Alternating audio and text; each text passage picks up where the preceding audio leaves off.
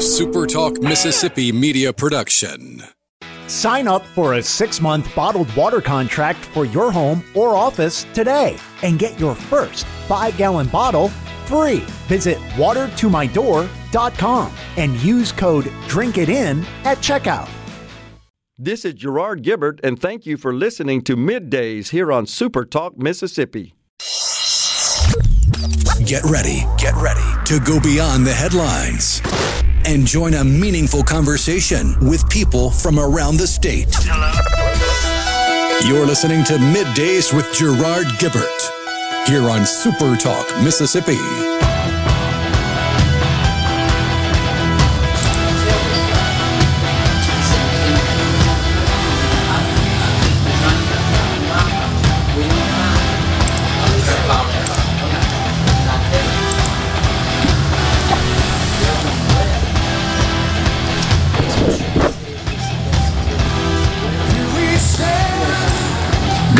Morning, everyone, and welcome to Midday Super Talk Mississippi. I'm your host, Gerard Gibert, and I am coming at you live from Tupelo, Mississippi. We are in downtown Tupelo at Stone's Jewelry, Rhino Safe and Sound, back at Super Talk headquarters. We are here to uh, raise a little money for Sanctuary Hospice on this hump day wasn't too bad coming up here today, Rhino. Uh, when I left, the weather was uh, quite mild, but uh, en route somewhere along the trace, ran into a bit of rain. So there is a, a batch that is kind of draped across the uh, northern tier of the state. Moved through Tupelo. It's out of here now and has stopped, thankfully. But we're inside Stone's Jewelry. Got a great lineup in store for you today. Coming up in the next segment, former member of the Mississippi House of Representatives, that would be Steve Holland. He typically comes on the program when we're up in the Tupelo area. And then Heather Palmer with Sanctuary Hospice, John Quaka, the police chief for the Tupelo Police Department, Randy Boyd, a current member of the Mississippi House of Representatives who represents Itawamba and Lee County counties uh, where we are. Itawamba, of course, adjacent. And then Miss Joanne Stone, the owner of Stone's Jewelry, will join us at 11:50. The mayor of the great city of Tupelo, Todd Jordan, at 12:05. Mari Gia Kelly, director of existing business development for Community Development Foundation in Mississippi, joins middays at 12:20, and we'll wrap the day up once again with Miss Stone owner of Stone's Jewelry at 1250. So overnight, uh, first let's talk about this, Rhino. We, I think it's appropriate. Today is Pearl Harbor Remembrance Day, National Pearl Harbor Remembrance Day. That uh, this day was designated as such by the Congress in 1994, designated December 7th is National Pearl Harbor Remembrance Day. Each day, of course, the day is commemorated, the events that occurred on that day, the tragic events for the United States and the world.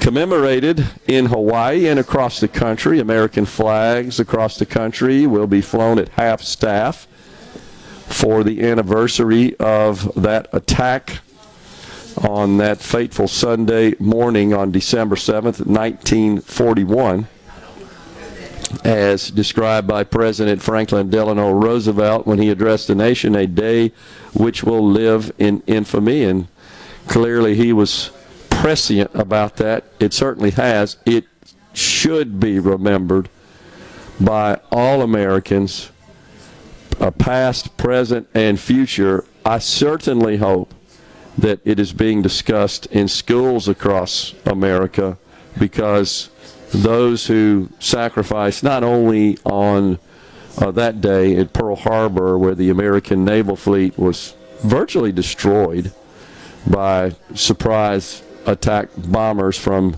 the empire, as FDR described it, of Japan.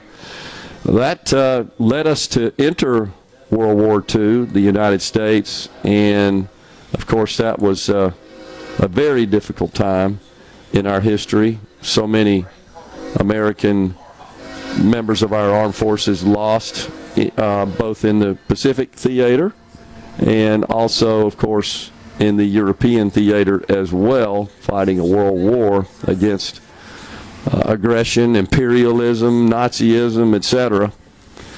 And and so we should take time to reflect on their sacrifices to protect our freedoms. The other thing, of course, is as time progresses, few survivors remain. It's uh, getting kind of sad, and, and those that are, uh, of course, we're talking 80 years ago, and 81 years to be exact.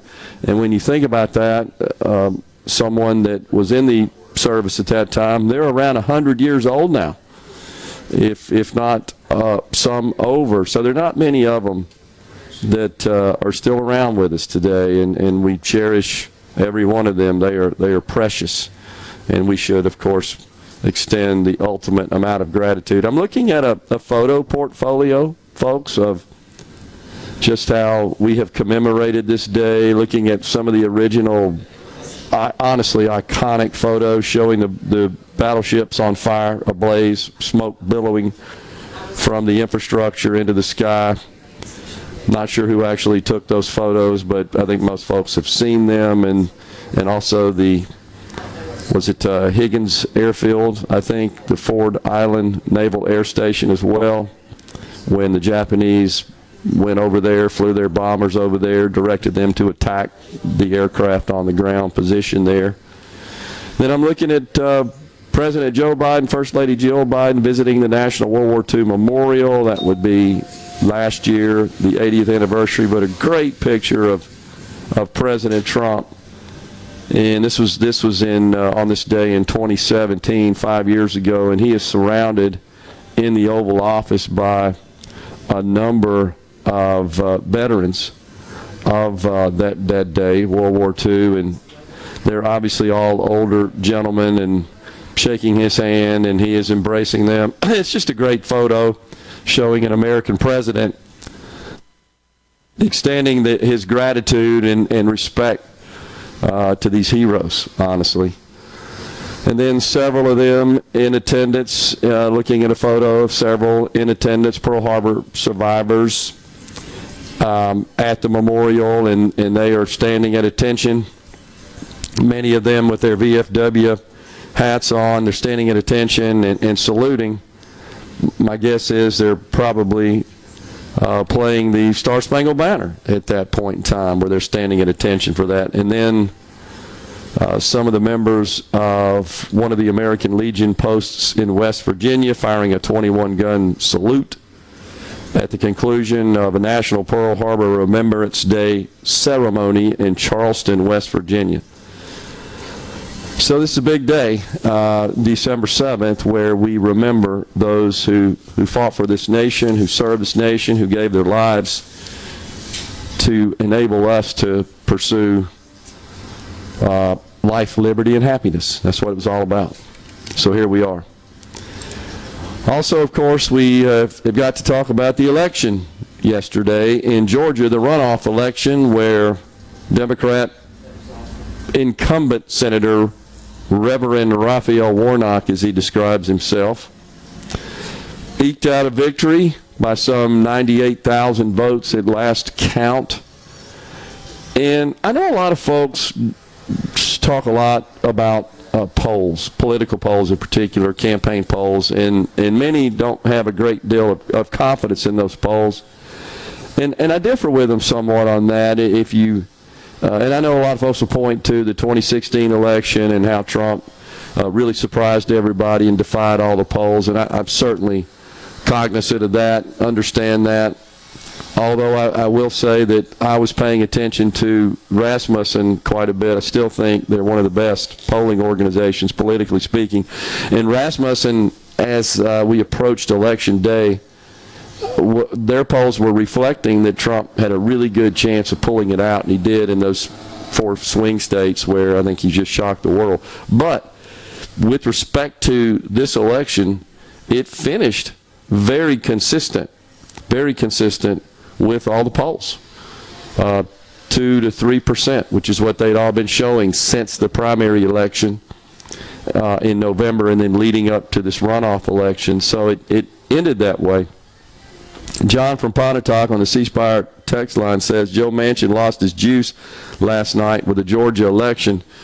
I would somewhat agree with you there, John. Of course, what John's talking about there is is uh, Senator Manchin has largely dissented with the Democrats. Uh, the total 50 Democrats, 50, of course, Republicans prior to the outcome of yesterday's election. Now it's 51-49 situation where Democrats have a uh, a two-seat majority.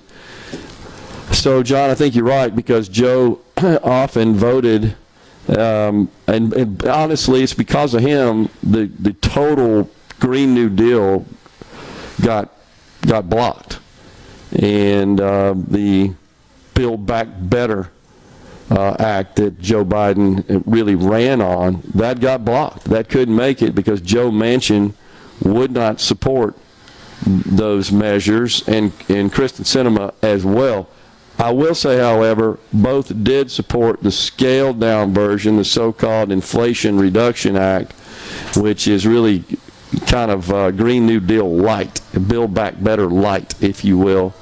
So they did support that. But you're right, John, his, his vote is maybe irrelevant because they've got enough without him on the Democrat side to get their stuff through. But thank God we got a House of Representatives that uh, is not likely that now is in Republican control. We're, we're stepping aside for a break. Re- former Representative Steve Holland when we return.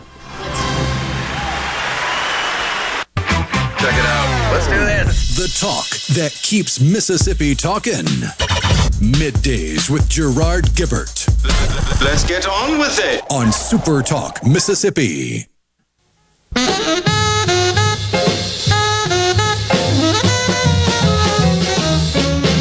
Hey, Santa Claus. Hey, Santa Claus. Hey, Santa Claus. Santa Claus. Santa Claus. Hey, Santa Claus. Hey, Santa Claus. Hey, Santa Claus. Santa Claus. Santa Claus. Welcome back, everyone, to Midday Super Talk Mississippi. We are once again in Tupelo, Mississippi. We are live at Stone's Jewelry.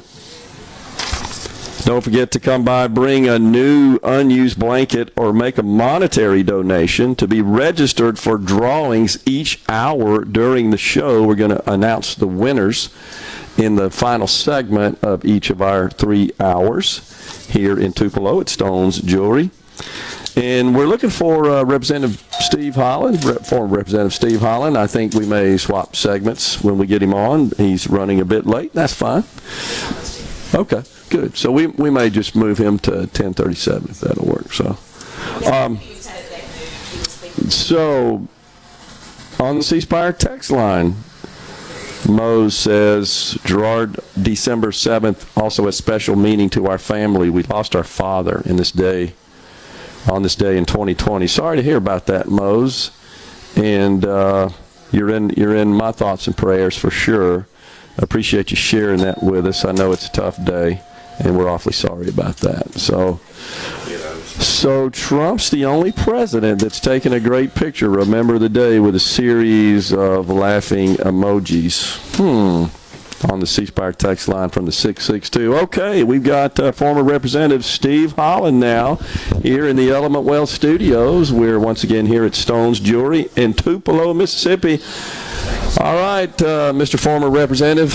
Good, Good morning. Good, Good morning, you, Mississippi. Sir. Yes, sir. We were we were just talking about uh, this being the 81st anniversary of the attack on Pearl Harbor. Well, I wasn't born then. No, I wasn't either. I'm getting pretty old, but I wasn't born then. But it's incredible as we reflect upon that 81 years ago, and that uh, honestly was a watershed event that changed the course of history in our world. So we're just honoring and respecting those who, uh, of course, serve in our, our military, our armed forces, in particular the what 2,200 or so that lost their lives right, in that right. attack. Well, um, and we should remember. Yes, we should always remember our veterans and all of those that have done what they did to keep our freedom and to keep our democracy going. And it's very important. I always support veterans organizations and have high personal respect for anybody that. Uh, has ever served in the military. Yes, sir. Indeed. Well said. So, what's going on in your world these days? Well, I still own my funeral home, and Yeah. I do about 500 funerals a year. So every day I have to work with the family to say goodbye to loved ones. That's what I do most of the time. Matter of fact, all the time now. Yeah. But I have pretty much decided that I'm going to be a candidate for fifth district supervisor in Lee County. You shared that with me when I was up here last. Yeah. Yeah. Well, I, I, I don't miss Jackson. Let's just get that straight right now. You right made now. that clear. I, I spent 36 years down there, and, and it was honorable work, and I've got a record that I think will stand on its own from there. But 30, 40 years ago now, the job I really wanted was Lee County Supervisor. Really? Now, my brother held has held the job, I think, 12 years maybe by now, maybe 16, I don't know, 12 at least. And I don't know, it just seems like a natural for me to get back in. I love this county. I'm a native of this county, fifth generation from this county, and uh, Tupelo and Lee County are very progressive. We have wonderful people here. We have lots to do.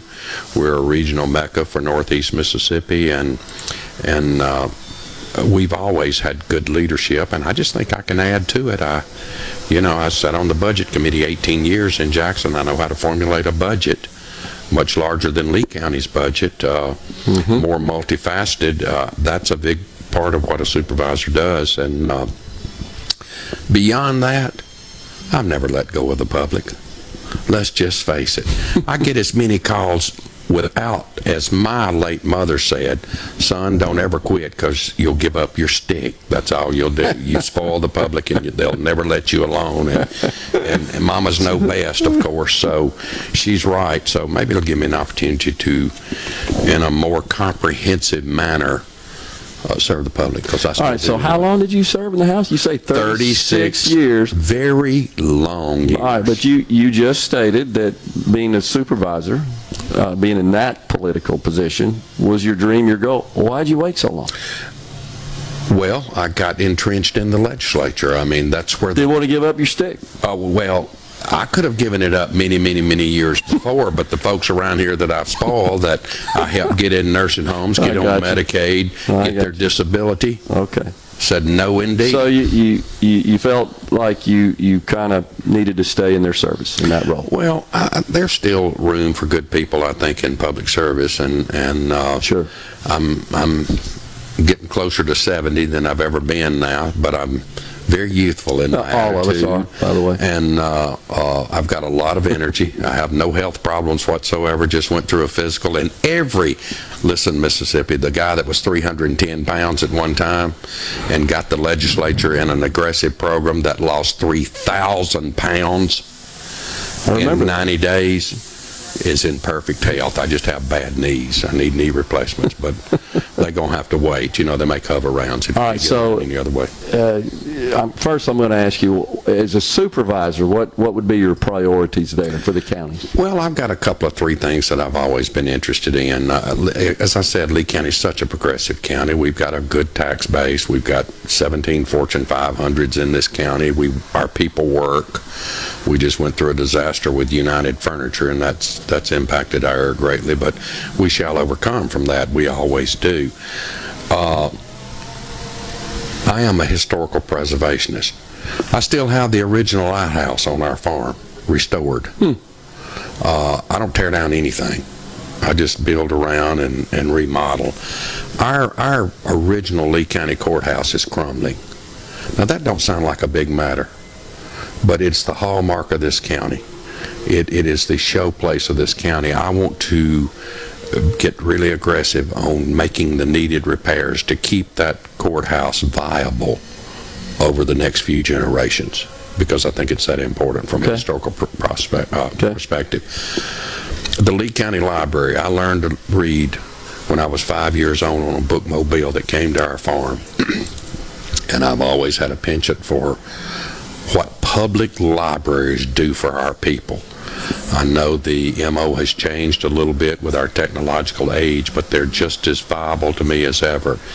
We need some great improvements in the in the library here in Lee County, which is well used. So that's a priority.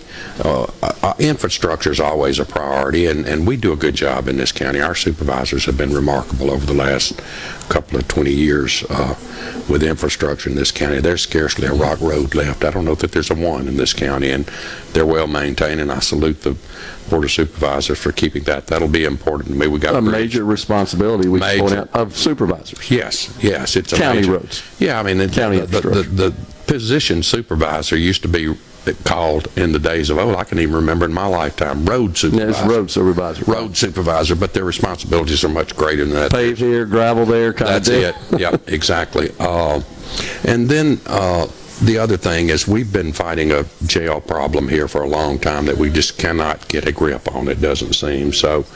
I don't know. I know a lot about it. I, I had to deal with the state penitentiary system for 36 years and served on appropriations 32 of those 36 years and and I know about funding. I know about federal lawsuits. I know pretty much the genesis and the need of uh, prisons and what can happen if they're not properly done and, and penal systems. So Okay. that's been a struggle. I mean, there's plenty to do. This, you know, I'll be right in with CDF on economic development projects here. The board of supervisors plays a big role in that and tax incentives and so forth. So I know the lay of the land. I'm, I'm not a neophyte Sure. to governing, and, and I don't know. I need something to do. I reckon 500 funerals a year is not enough. All right, so uh, let's talk a little bit about the session coming up in less than a month now. Uh, Those, those wily legislators are going to be back under the dome. What do you want to see happen? You thought about that? Well, I read in our paper this morning we got a billion dollar surplus and they want to do a tax cut. Mm-hmm. Our mental health system is, oh my God, it needs so much funding. Our public health system. You know, I was always called a liberal because I, I, I believed in investing monies in our people all across the board.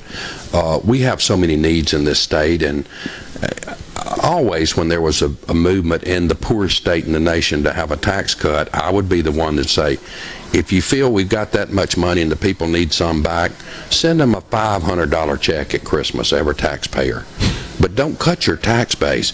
It has been cut so much in the last eight years that part of this surplus is all this federal money that uh, that came into the state in, in post-COVID and that kind of thing. And, and oh, we've got infrastructure needs in the state that are extraordinary.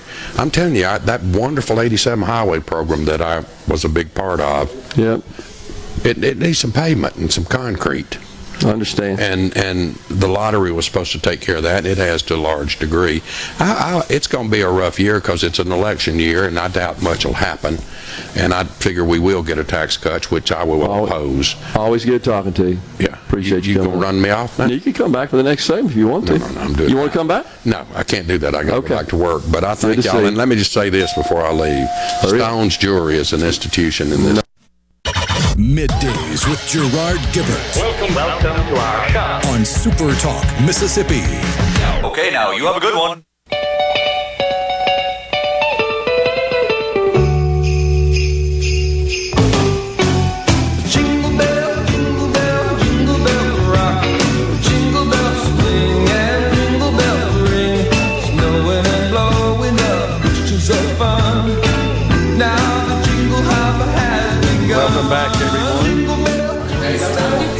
Welcome back, midday Super Talk Mississippi, live from Stone's Jewelry, downtown Tupelo, Mississippi.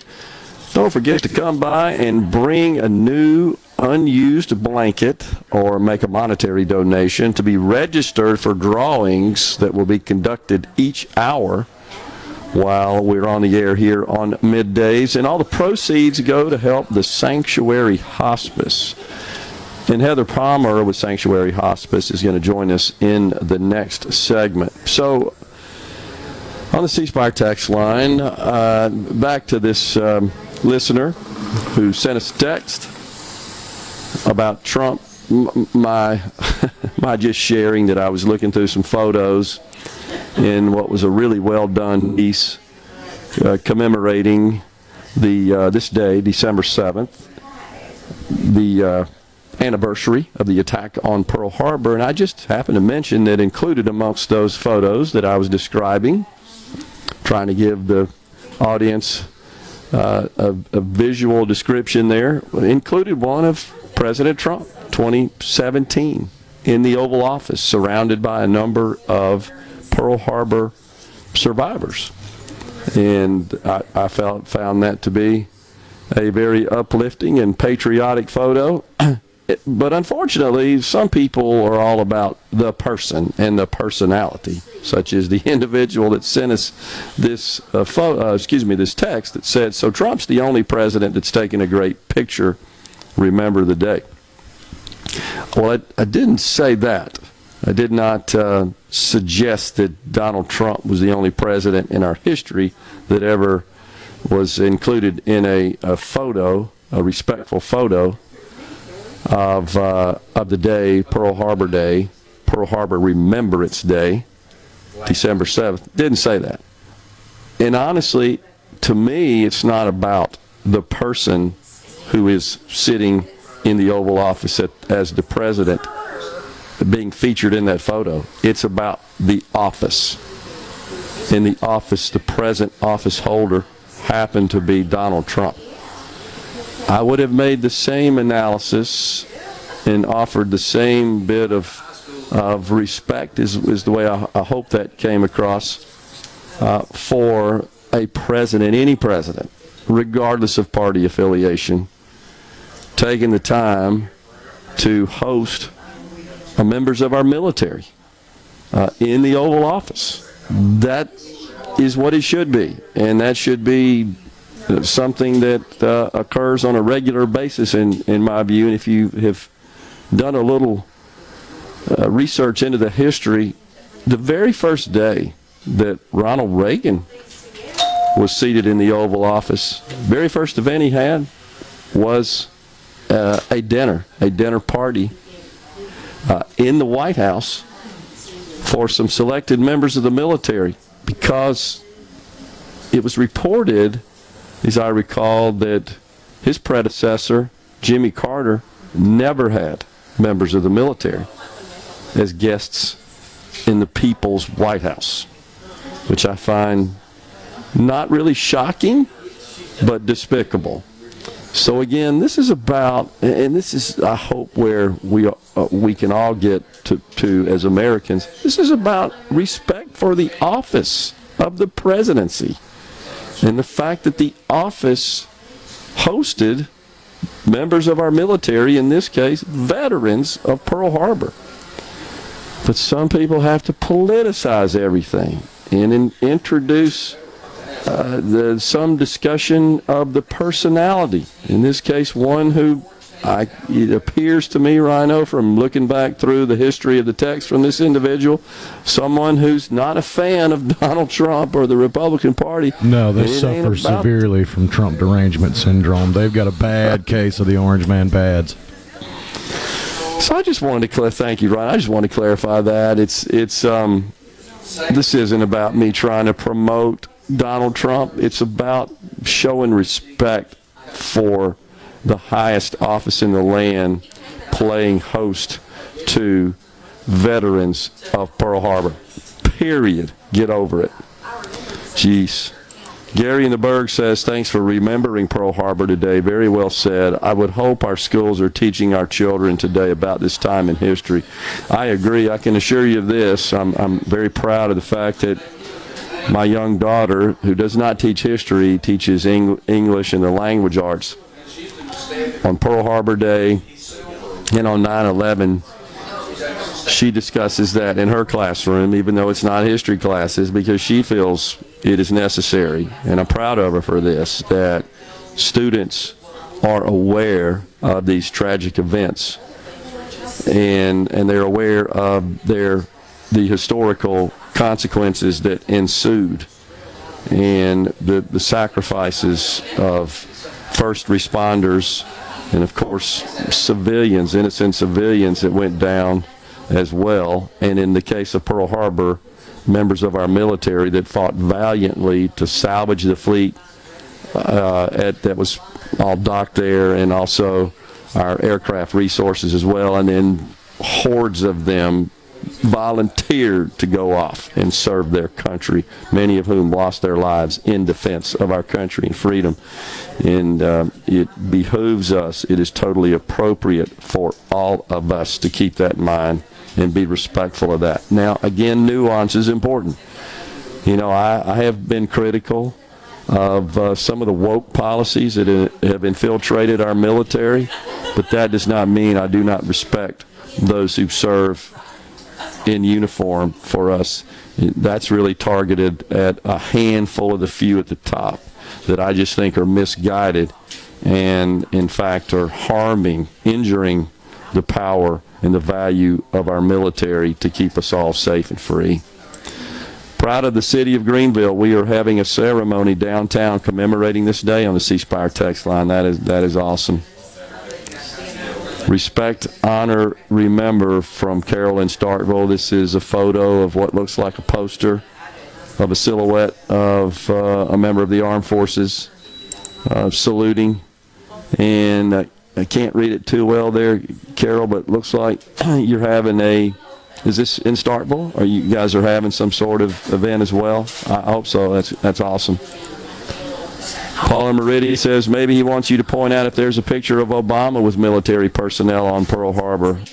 And you know, I don't know whether or not that's the case, Paul, and that may be. And if I ha- happen to come across one, I would point it out as well. I'm not all obsessed with you know the the political persuasion of whomever the person is in office when it comes to this issue, th- this particular event and what we remember on this day. That's that trumps all of this other political garbage. Gosh, we just got to get past that. Tim and McGee says, "Tell Steve thank you for blocking those traffic cameras in our state."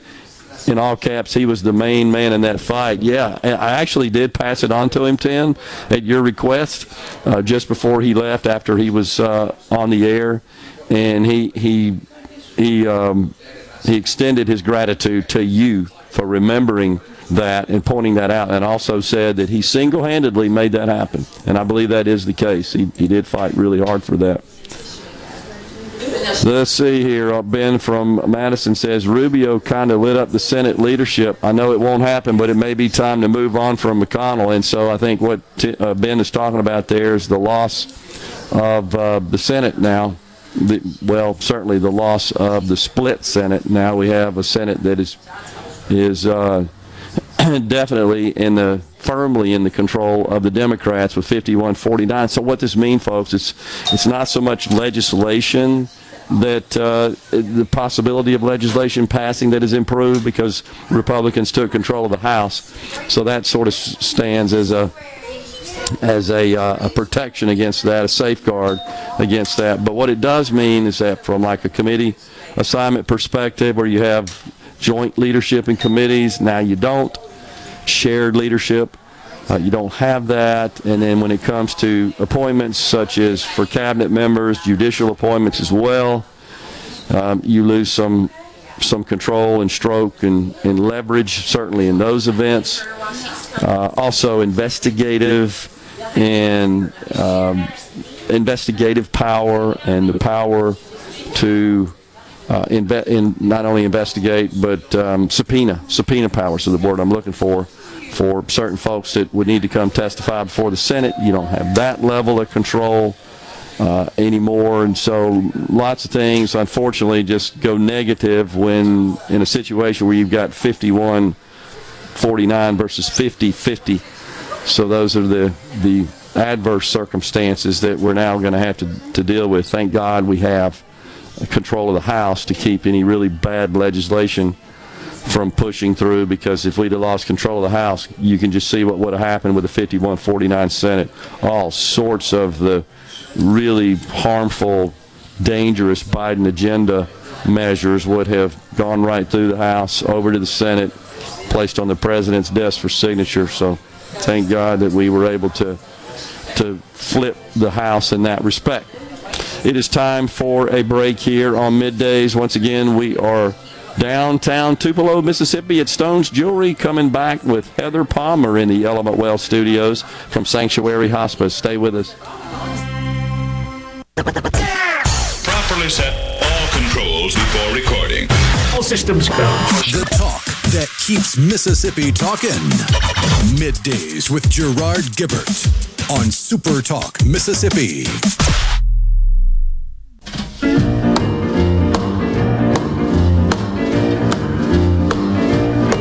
Oh well, bless my soul, what's wrong with me? I'm itching like a man on a fuzzy tree. My friends say I'm acting wild as a bug. I'm in love. I'm all shook up. Welcome back, everyone, to Midday Super Talk Mississippi. I see what you did there, Rhino. You always got the Elvis music going anytime I'm up here in Tupelo. I appreciate that. Uh, so we have a winner. We talked earlier about uh, having drawings today here at Stone's uh, Jewelry. Stone's for Sanctuary Benefit Day for Sanctuary Hospice, and we have a winner in the first drawing. Just drew it at the end of the first hour on middays. It is Keena Kaysen with Bishop's Flower Shop. Keena Kaysen with Bishop's Flower Shop has won the uh, the first prize here today. We've got two more coming up at the end of each hour on middays. And speaking of Sanctuary Hospice, joining us now in the Element Well Studios is Heather Palmer with Sanctuary Hospice. Good to see you, Heather. Yes, sir.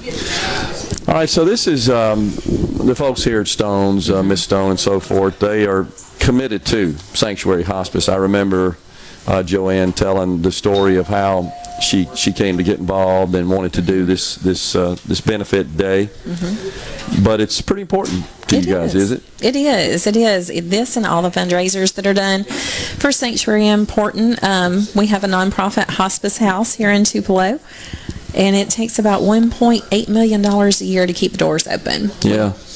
We take care of all patients regardless of ability to pay, and um, we need all the dollars we can get to help support it.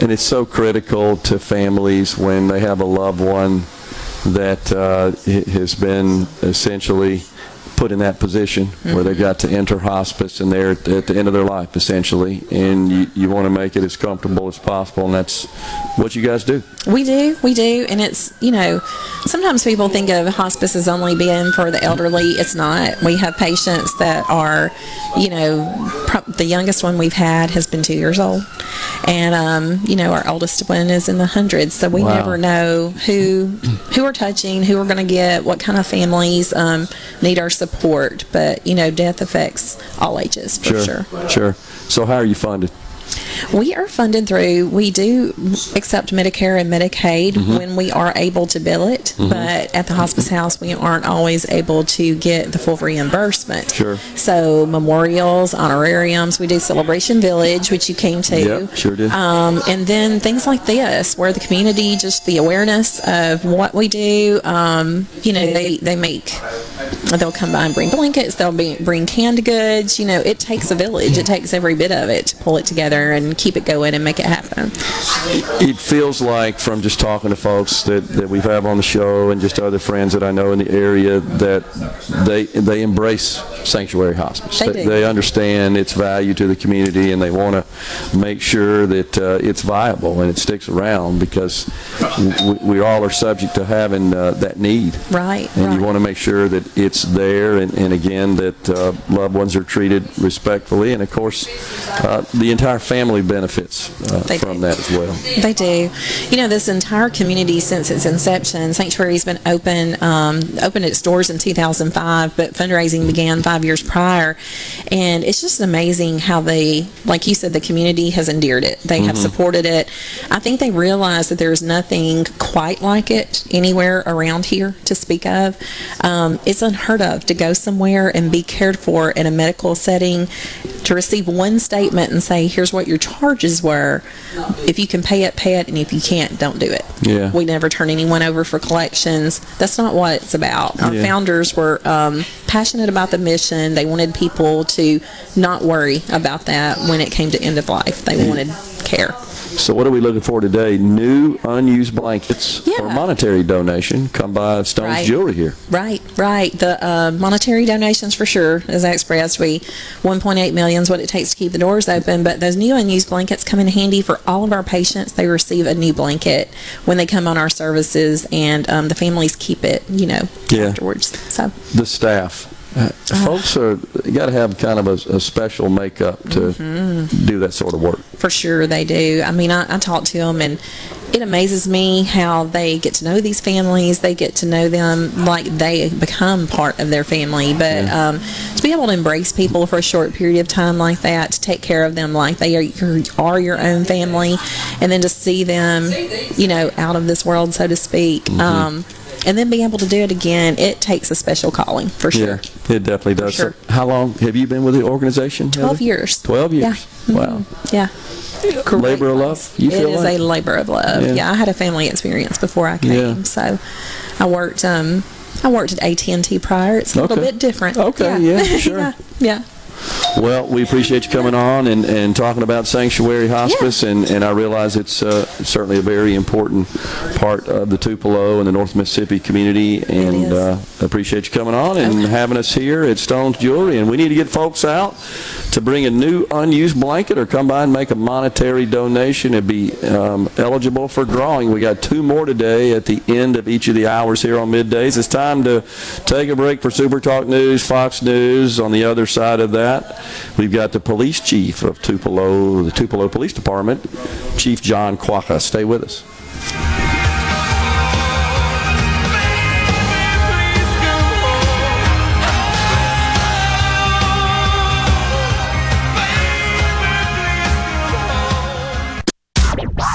And now, and now, the talk that keeps Mississippi talking. That's what I like to listen to. You're listening to Middays with Gerard Gibert. Here on Super Talk Mississippi.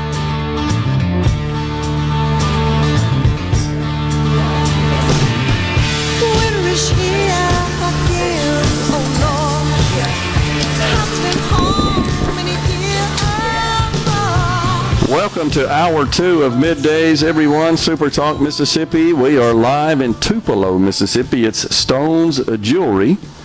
And joining us now is the police chief of the Tupelo Police Department, John Quaka. Chief, thanks for coming on, sir. Hey, thanks for having me. I appreciate it. All right, so how long you been uh, the chief? For 11 months. 11 months, not too long. No, I've been in local law enforcement for 11 months. So Really? So it's all new to me. Okay. So um, you just decided to become the chief? Well, I What applied- motivated you there? so I applied for it last year.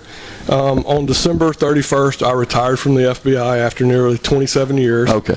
And had accomplished everything I wanted to do with the bureau, and this opening came up, and I applied, and I was lucky enough to get the job. Okay. Well, well, awesome. So how's it been going for that 11 months? Well, it was a learning curve for me Sure. because there is a difference between federal law enforcement and local law enforcement, but I had an unbelievable leadership staff already in place that has helped me along. So it's been really good. It's been actually better than I thought it would be. Do you feel like they've embraced you as well? They have. Um, I've lived in Tupelo for 20 years. I worked with the Tupelo Police Department when I was with the FBI, so I knew everyone. I was an outsider, but somewhat still of an insider. Yeah. Yeah. Well, that's that's important. Yeah. What uh, what's the crime like in Tupelo? So I get asked that a lot by my friends that don't live in Tupelo. They said, "What's the crime like in Tupelo?" Sure. And there's crime everywhere, but it is good here. Okay. I'll give you an example. I mean, I ask people all the time, how many murders do you think we've had in Tupelo this year? And they'll throw out numbers 30, 40, because they're comparing us to Memphis and Jackson. We've had three. Wow. Now, three's too high. I would like to see zero, but we've had three this year. Mm-hmm. Yeah. Do you feel like that you've got good relationship and, and support and cooperation uh, from the judicial side of things? Yes, absolutely. So I've known the district attorney for quite a while. Um, I knew the mayor before I took the job. I knew a lot of the city council, and everybody in Tupelo is supportive of law enforcement. You don't see any branches of the community at all that are anti-law enforcement. Um, we've made it a point to go out to the community to build relationships. Um, matter of fact, I'm hosting one tomorrow night where people can come in and ask me any question they want. I tell them no question is out of bounds. My, I may not know the answer, sure, but um, you can ask me anything you want. So the community has embraced uh, our department, and uh, it's been really good. Hmm. Awesome. Um, what, got a legislative session coming up, as you know. Right. Anything in particular you need from them at the state level that you'd like to see happen? Right. So recently we have met with our state legislatures and we have asked them to fund us half a million dollars for the police department because we want to build a real-time intelligence center. Jackson has one. Starkville has one. Hmm. It is a game changer for the future of law enforcement. It is really bringing technology into the picture and that's what we've asked for for the police department. What, what does that incorporate? So it incorporates a lot. Uh, it incorporates expensive software. It incorporates camera systems we already have in the city. It incorporates new camera systems we will bring online, license plate readers. Mm-hmm. But the greatest thing is it incorporates surveillance systems of businesses that are already. I got you. So we will go to businesses in Tupelo and say, hey, we're going to provide you this free modem and it will allow us to view your video system, the cameras you choose, real time live. Mm-hmm. Starkville showed us what they have on their platform. It's amazing how many crimes have been solved because you can actually go into real time into surveillance systems that are all over the city. What about just uh, perhaps being notified as you're observing the system of a crime in process and you're able to perhaps dispatch, react, and maybe stop it. Absolutely. Or if we have a burglary at a at a business, we can go live to that video feed and we can direct our officers where they need to go. Yeah. Yeah, it, it's a game changer. Which um, obviously could help in in stopping the act, but protecting the officer as well. That's right. Right. It's a win-win for us. Yeah. Wow, that's awesome. So, what are you looking for there? Five hundred thousand. Yes, in that, in that respect. You're right. That's what we proposed to our state legislators. So, okay. What, what's their take on that? They support it? Uh, they were very receptive of it. Yes. Yeah. Yes. Okay. You think you may head down to the Capitol to kind of help them make that pitch? I will absolutely, absolutely, I will. Uh, you'll be a lobbyist for that That's day. Right. That's right. For one day, I can do that. What do you think, Chief, about this uh, this this sweeping uh, of that's happening in, in the nation, particularly in the Democrat-run cities? That uh, just seem to be decriminalizing crime. I, will give you an example. I, I, read a report this morning, saw an interview actually, and then read a report following the interview with the CEO of Walmart, who said that last year they they have, um, according to their analysis, they lost about two billion dollars, two billion to theft. Right. And now uh, the CEO of Walmart said we're likely to shut down some stores in certain communities, which leave which hurts the communities because then the, the, the uh, residents of the community which shop at the Walmart need it for many most of their shopping happens right. there. Now they don't have access to that. And so it's a huge lose, but they, it also requires them to increase their prices to cover the, the theft, the shrinkage. It's really not shrinkage, it's theft. That's right. what it is. And, and I think that's just because the criminals are emboldened, and it's not just random individuals. There's syndicates, there's, there's groups, there's mobs behind this that are sponsoring this. And so I call it decriminalizing crime. Right. And we're, we're demonizing the victims. It's like upside down. That's right. Do you have concerns about that? Well, we don't in Tupelo. Um, a law is made by the state legislature or the federal Congress, and we're going to enforce it. Sure. That's our job. My job is not to make laws. My job is not to decide which laws we're going to enforce and what we're not. Okay. So we're going to enforce it. You're absolutely right about shoplifting. Shoplifting has a trickle down effect. Um, not only does it hurt the store, it hurts, it hurts the community, it hurts the school system, it hurts everything. Yeah. So we absolutely pursue those. We don't you know, if we have 100 shoplifters today, we're not going to say, yeah, we just don't have time to do that. We're going to address it. Yeah. Absolutely.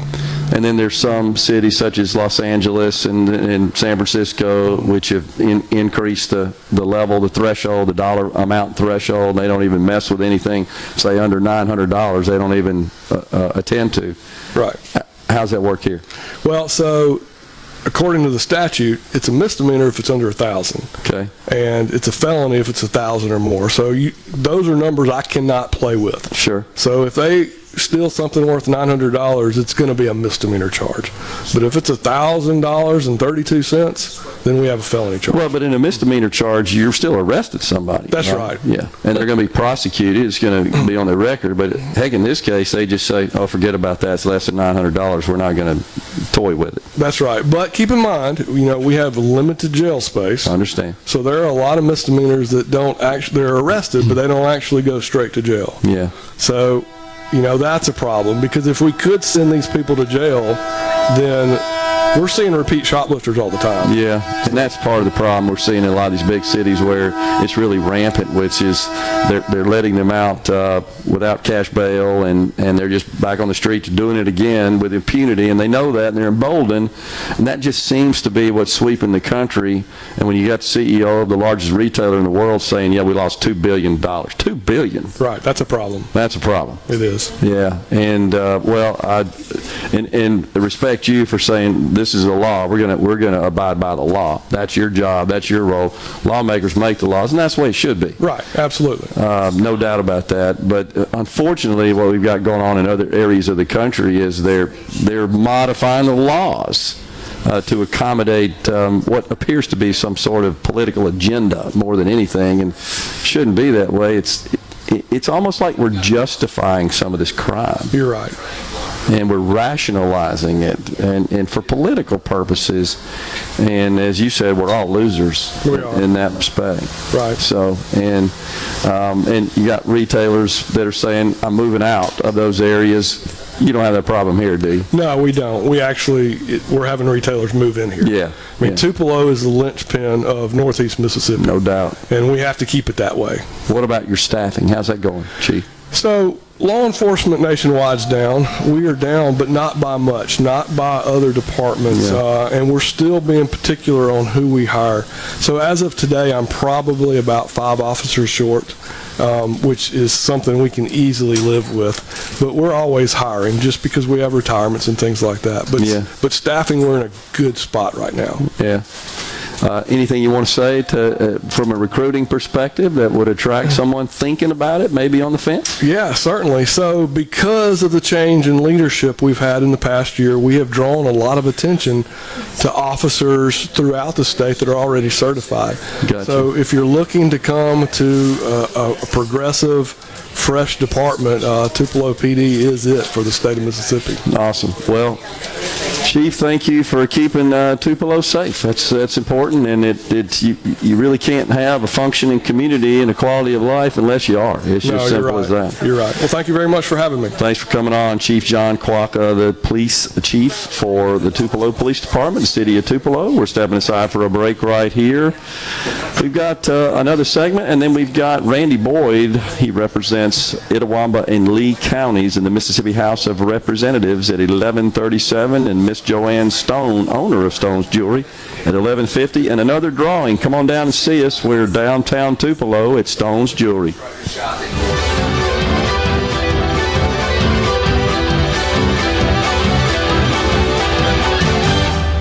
Three. The talk that keeps Mississippi talking. We're rolling. Hit it. Go. Play it. Middays with Gerard Gibert on Super Talk Mississippi.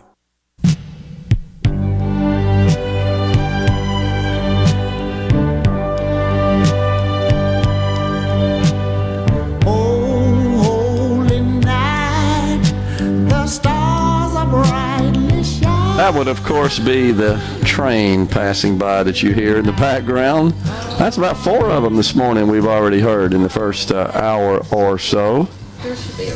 We are back. We're at Stone's Jewelry in Tupelo, Mississippi. Don't forget to come by and see us. We already had, um, let's see.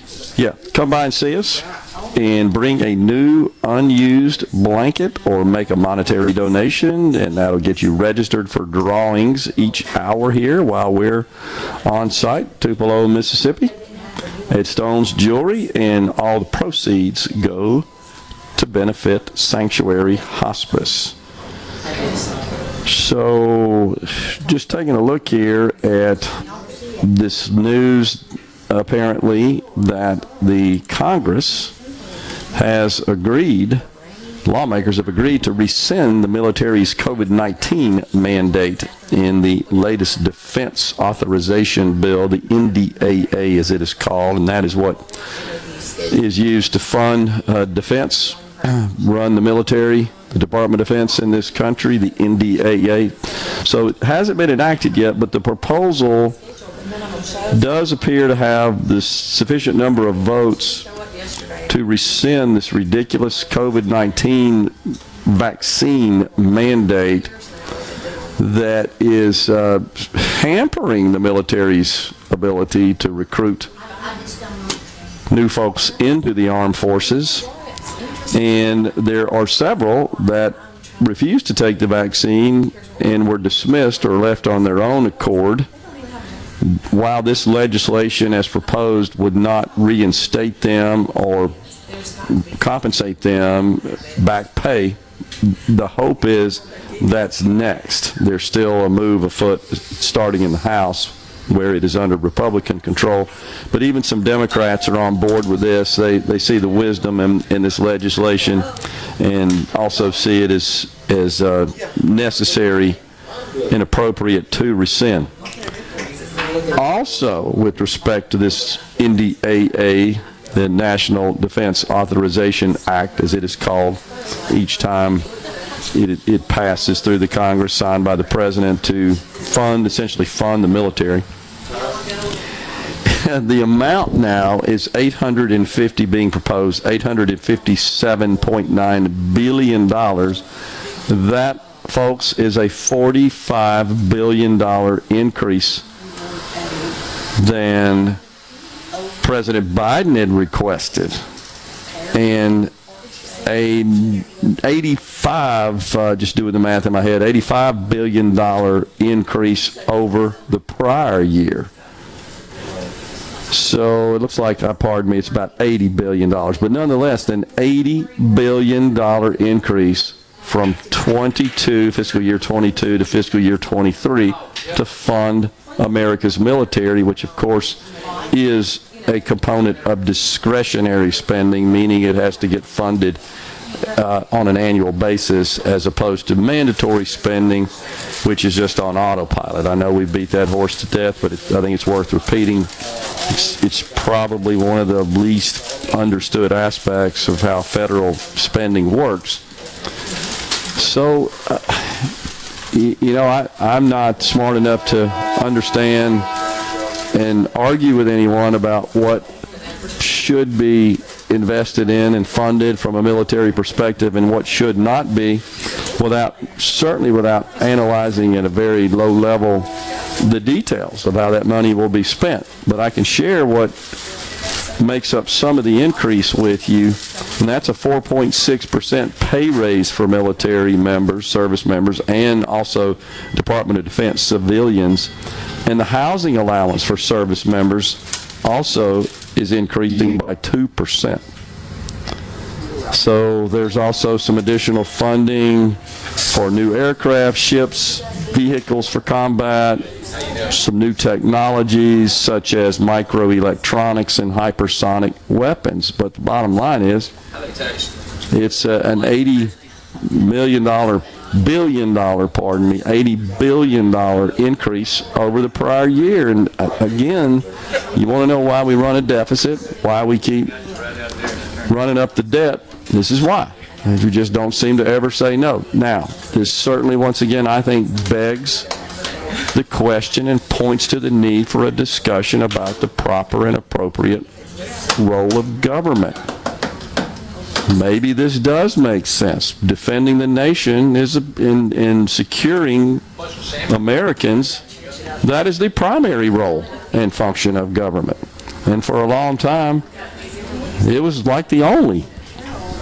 And and so if it makes sense to increase the military's budget by this amount, maybe it makes sense to decrease other spending that's not necessarily the proper role of government. But that, of course, requires a discussion, and I think it's pretty clear that there's no consensus of what the proper role of government is. I got into a little, little bit of an exchange, of a friendly, respectful one, on uh, social media about that very topic, and and we were talking about the 31 trillion dollars of debt, and of course, what this individual who's left leaning said, well, this is because the Republicans give fat contracts to their rich buddies and, and cut taxes, whereas Democrat spending is for the community. The community. What the heck does that mean? What do you mean the community? So uh, again, here we go. We're going to increase spending on the military by 80 plus billion dollars. And so the Democrats, by the way, is part of the upcoming debt ceiling debacle, which is necessary to continue to spend money just at the current rate. We have to increase the debt ceiling and keep everything constant.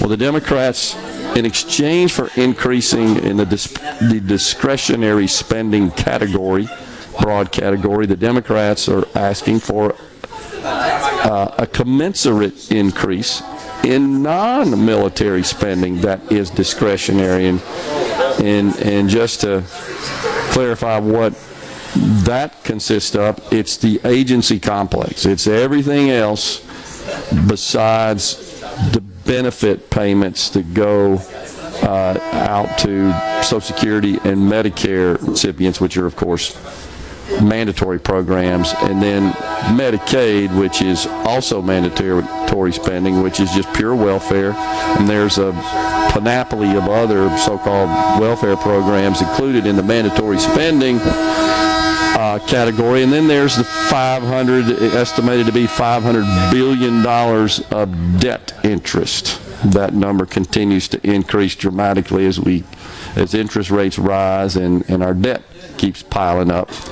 So uh, back to the discretionary category, if you think about all the departments, Department of Ed, Department of Justice, Department of uh, the Environmental Protection Agency, the IRS, the Department of Health and Human Services, the Labor Department. Just think about all the cabinet secretaries and all the departments they run. Those are all funded with discretionary spending as part of the entire complement of discretionary spending, which is now about 1.3 trillion dollars. Uh, it, it, was in 21, and so with the increases, it was probably going to be around 1.5 trillion dollars, of which you can see, based on the figures, 900 billion dollars roughly of military spending. The other six uh, going to non-military discretionary spending. That is, by the way, that that uh, composition used to be like 80% of discretionary went to 70% of discretionary, I should say, went to military. The other 30. Now it's more like went to non-military discretionary spending. Now it's more like 60-40. Yeah, Gerard, you have a lot of people honking their horn at you this morning. yeah, that's the trains, and there's just uh, more activity than I remember last year, Rhino, of uh, trains uh, tracking uh, right outside our door on the railroad tracks, the dual railroad tracks that uh, I know you're well aware go right through Tupelo here, right through the downtown area. And there just seems to be a lot going in both directions today. Thomas and Greenwood says there is a, a, consensus, there is consensus, but some don't want limited government. I got to tell you, Thomas, it makes no sense. There's no consensus in my, in my view, not not broad consensus, and not a lot of congruence on the role of government. Uh, it's it's pretty clear that we're almost evenly split down the middle on what the role of government should be. And uh, you know, it's you think about all the ways that we spend money in this country. You could, I think, um, make a case that the Constitution, in in insofar as the appropriate role of government it defines, would not include Social Security, Medicare, Medicaid, all those other mandatory spending programs. We are at a break right here on uh, middays. Once again, we're in downtown Tupelo, Mississippi at Stone's Jewelry. Come by and see us. Bring a new blanket, make a monetary donation to help out the Sanctuary Hospice. Coming back with Representative Randy Boyd, who, who uh, represents Itawamba and Lee County. Stay with us. Okay, is everybody ready? I'm ready. Ready here.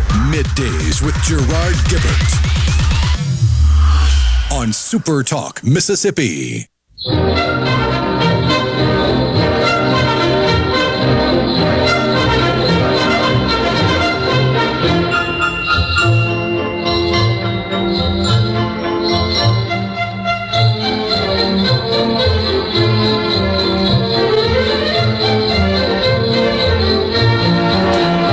Welcome back, everyone. Midday Super Talk Mississippi.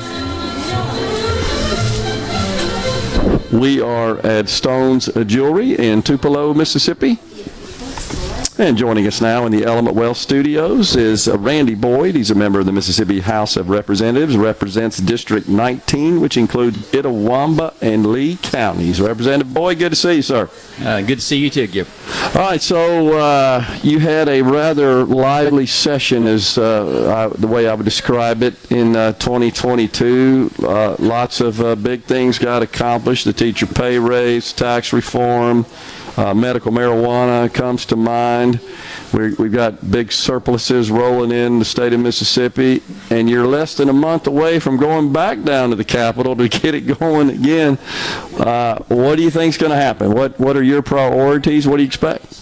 Well, I think it's going to be a, a, still a lively session, even though it's going to be uh, the last uh, session of the term. Yeah. But uh, I, I, think we'll be doing some things, especially uh, to help uh, the the children that we've involved in this, where we got the Dobbs case, uh, having more people, having more babies born and things like that. I think Yeah. we're going to be doing some things like that. I think we're going to try to do some things for the mothers uh, and uh, their time off and, and things like that. I hope we can do something on a state level rather than expanding Medicaid. I'm really not for that. I, I look at back at too many situations like when housing was began to be federally uh, federal loans came out for that, and then uh, like these uh, educational scholarship funds that they put out. You know, we're not going to get paid for some of those. It looks like, but uh, uh, you know, all these things increased the housing market and also increased the uh, the the amount that the schools yeah. charge. So I don't want to I don't want to get Medicaid any more into that than we have to. Gotcha.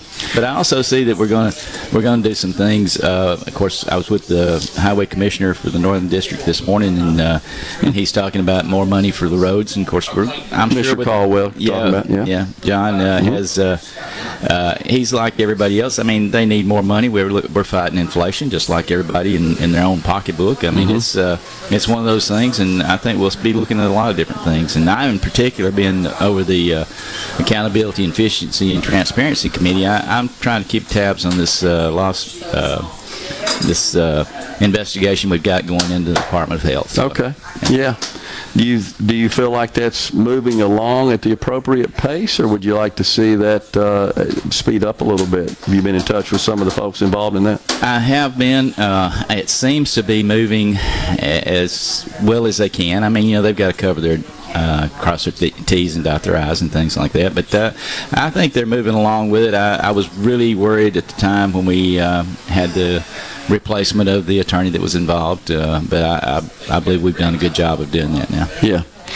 The uh, that's just such a, a strange case, and as you know, the, the, the TANF program in general, the uh, the rules around it and the policies for how that money is to be used, I think the federal government could have done a better job on that. That's certainly not suggesting that what happened was was not uh, in violation of those rules. They absolutely were, but it seems like it's a bit of a slush fund to me. Almost, it's it's. I think that the could be more specific about the use of that money, and maybe that's what the federal government wants. I don't know more more latitude on at the state level for that.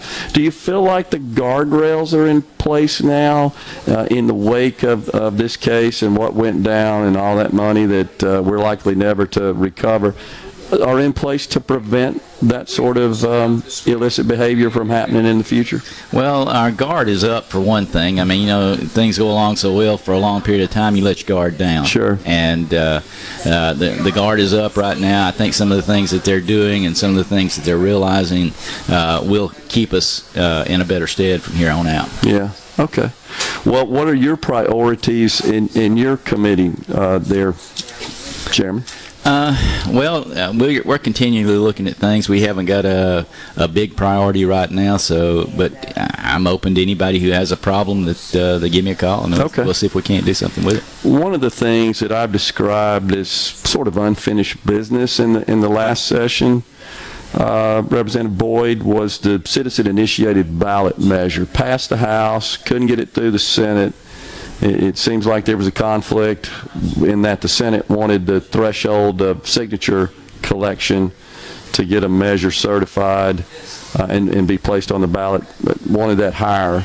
Uh, Do you feel like that's going to be addressed again in the in the coming session? I hope it is. Uh, I, for one, uh, believe that the uh, citizens have a right to, to put something on the ballot. Uh, I didn't like the way we had it before, where it went directly into the Constitution, but uh, I, I'm all for getting um, it to where the signature amount is doable. Okay. I think some of the things that the Senate asked for were, were out of range. Uh, it would have been excessive. And it's hard enough, you know, if you go back to when we had the previous one, uh, it was hard enough to get those signatures then. Yeah. Especially when you had to scatter them out. Now, what I'd like to do too is make sure that uh, you can't go just to the population areas and get get your signatures. You need to spread that out over over the area quite a bit, and uh, that will get you a more diverse population Yeah. entered into it. Well, so uh, the the prior uh, provision we had in the Constitution, in fact, that's that's where we got sideways right with the Supreme Court, and that it was built around having having five uh, congressional House districts, and we only had four, and so the math didn't work, and that's why the Supreme Court threw out Initiative 65, which, of course, essentially rendered our our ballot measure process um, just invalid. That we don't really have one now, Right. so we're we're kind of in limbo.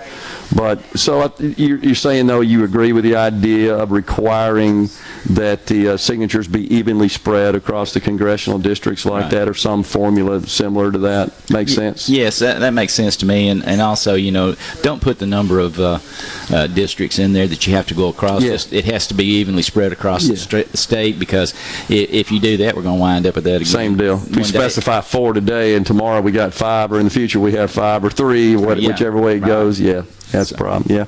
Uh, okay. Well, it's election year next year. You running for re-election? Yes, sir. My name will be on the ballot. Okay. Well, I, I'm looking forward to it. I like to see the people and uh, talk to them. You know, these last four years has been, you know, it's been a different time, COVID and all this. Uh, I, I've just gotten to the point where I don't go out as much, but I've always published my phone number where people can get a hold of me. I'm always available if they need me, and I still keep getting a lot of phone calls and uh, continue to help the people. Yeah.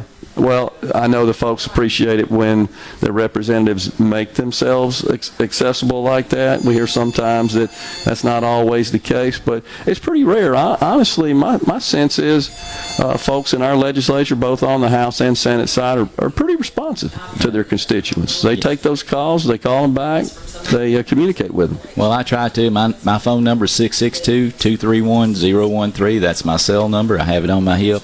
You call me, I'll answer. Awesome, awesome.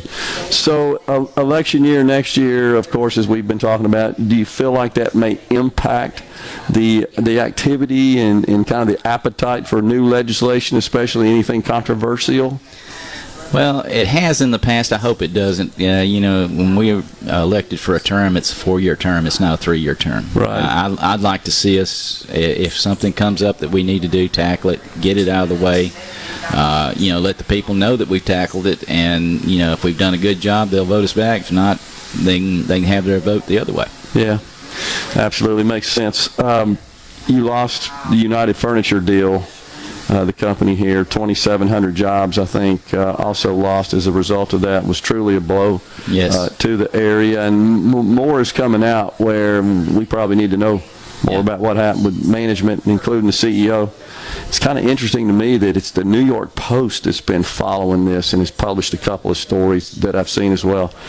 But you've got the Steel Dynamics plant, big announcement. You guys had a special special session to to pass an incentive package to bring that in. You got to be excited about how that impacts just this whole northeast part of the state. Oh yes, it's it's going to be a major impact on the whole state, or whole northeast quarter anyway. Uh, the the thing about the uh, loss of jobs with uh, I believe our state has handled it well, even though it was a total surprise. You Yeah. Know, you know, we're supposed to get 60 day notice on anybody that has over 50 employees, so that would give us an opportunity to to get things aligned. But uh, I've been in uh, contact with the governor, and I've talked to the speaker, and and we've uh, tried to get things done with uh, MDES so that they can have people get their money that way, help them find jobs. We've had job fairs in this area. We've got people who want the employees.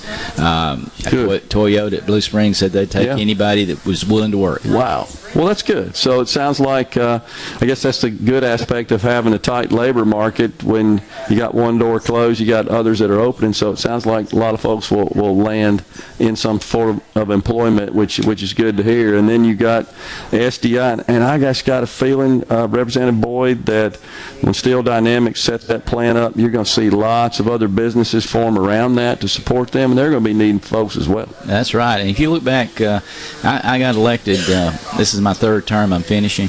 Uh, when I got elected, there weren't jobs in this area. We, I think, over the last few years, we've done a good job of getting jobs and having having a uh, good uh, econo- economy in Mississippi that uh, really functions well today. Yeah. Well, we're looking forward to you guys getting in the session. I'm sure we'll be talking to you some more. Appreciate you coming on there, Representative Randy Boyd. Appreciate it. Thank you, Charlie. Yep. All right, we'll step aside for a break here. Middays is at Stone's Jewelry in uh, Tupelo, Mississippi. Coming back with Joanne Stone, the owner of Stone's Jewelry. Stay with us. It's so awesome! Middays with Gerard Gibert Come on, let's get on with the show! on Super Talk, Mississippi.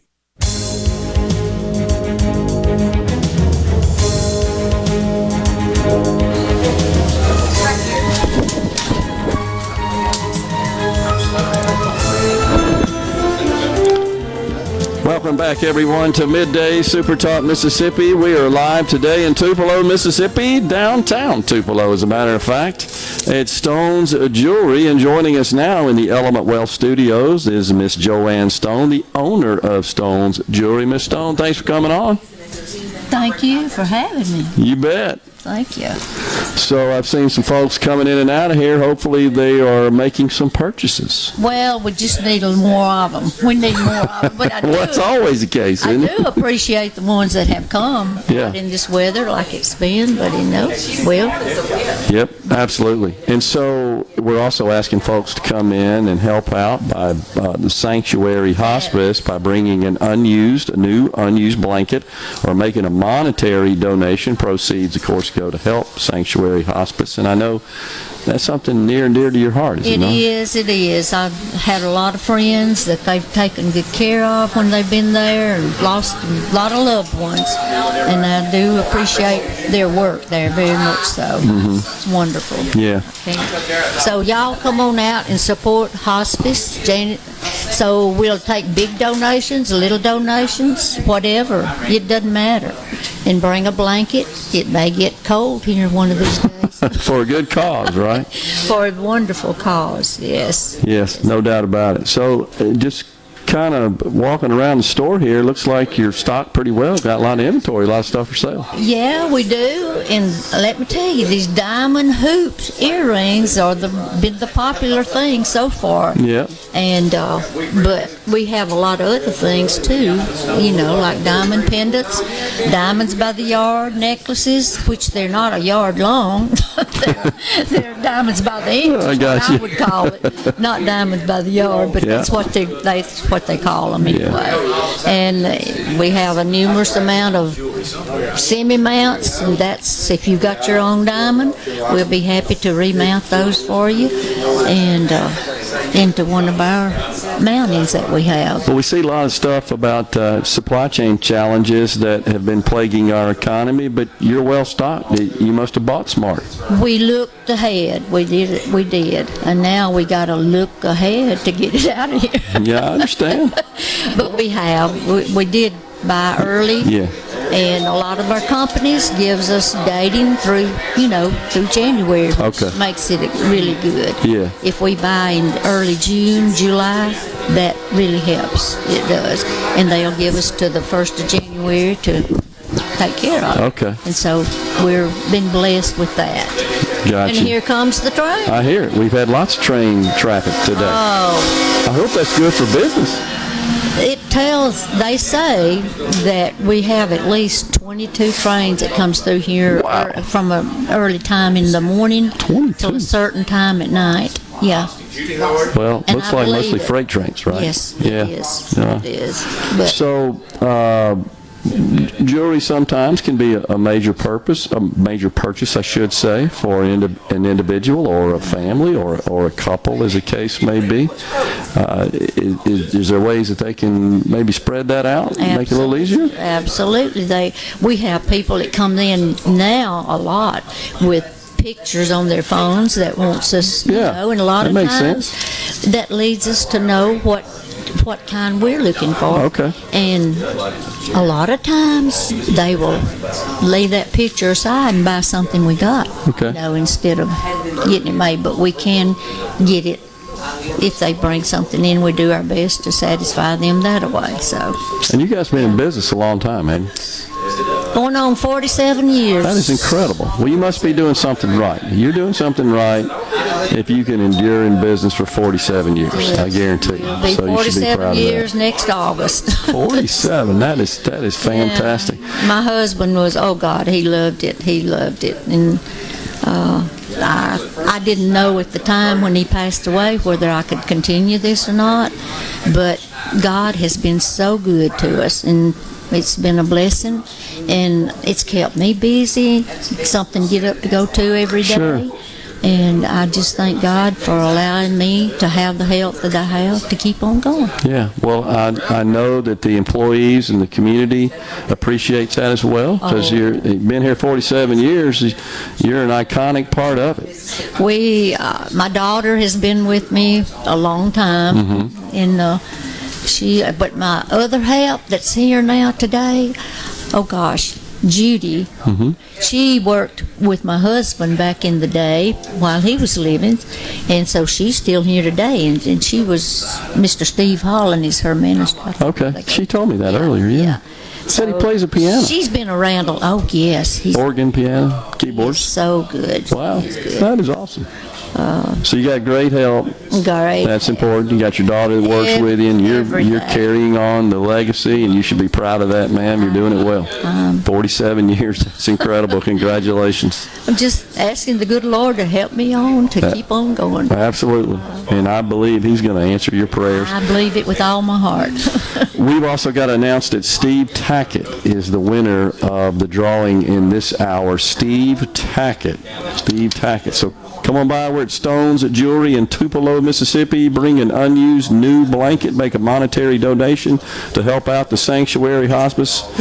We appreciate Miss Joanne Stone for coming on. We'll talk to you later on We before we appreciate get out of you, here. Thank you, ma'am. All right. We got the mayor, Todd Jordan of Tupelo, Mississippi, coming up next.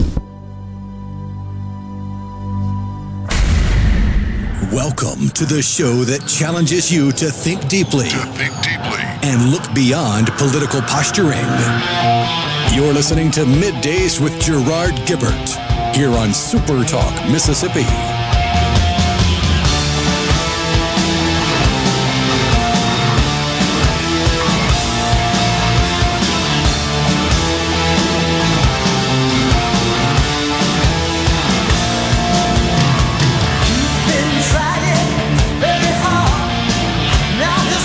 Welcome back, everyone, to Midday Super Talk Mississippi. We are live in Tupelo, Mississippi at Stone's Jewelry today. Be sure and come by and see us and bring a new unused blanket or make a monetary donation and get entered into a drawing, final drawing coming up at the end of this hour on the middays. And all the proceeds go to help the Sanctuary Hospice. And uh, in the Element Wealth Studios, joining us now is the mayor of Tupelo, Mississippi, Mayor Todd Jordan. Mayor, good to see you, sir. Hey, glad to be on. Glad to be always be on to tell the state of Mississippi all the good things happening in Tupelo. And I know you got it going on, and we got to start with uh, where we are right here at Stone's Jewelry. 47 years years in this community, that's kind of business as you want right there. Been coming to Stones for years. Bought my wife's uh, wedding ring here, wedding ring and engagement ring. So, uh, you know, got up that morning. My wife, I mean, my mother reminded me that I told my wife that if she didn't get an engagement ring on Valentine's Day, that it, everything was off. So I had to, I had to get on with it. So we came down here, picked it out. They said it the same day. That's right. I wasn't, but everybody else was. seemed like. Well, you know, I'd say that's smart man right Yeah, there. well, So- it, it's worked out well. Yeah, absolutely.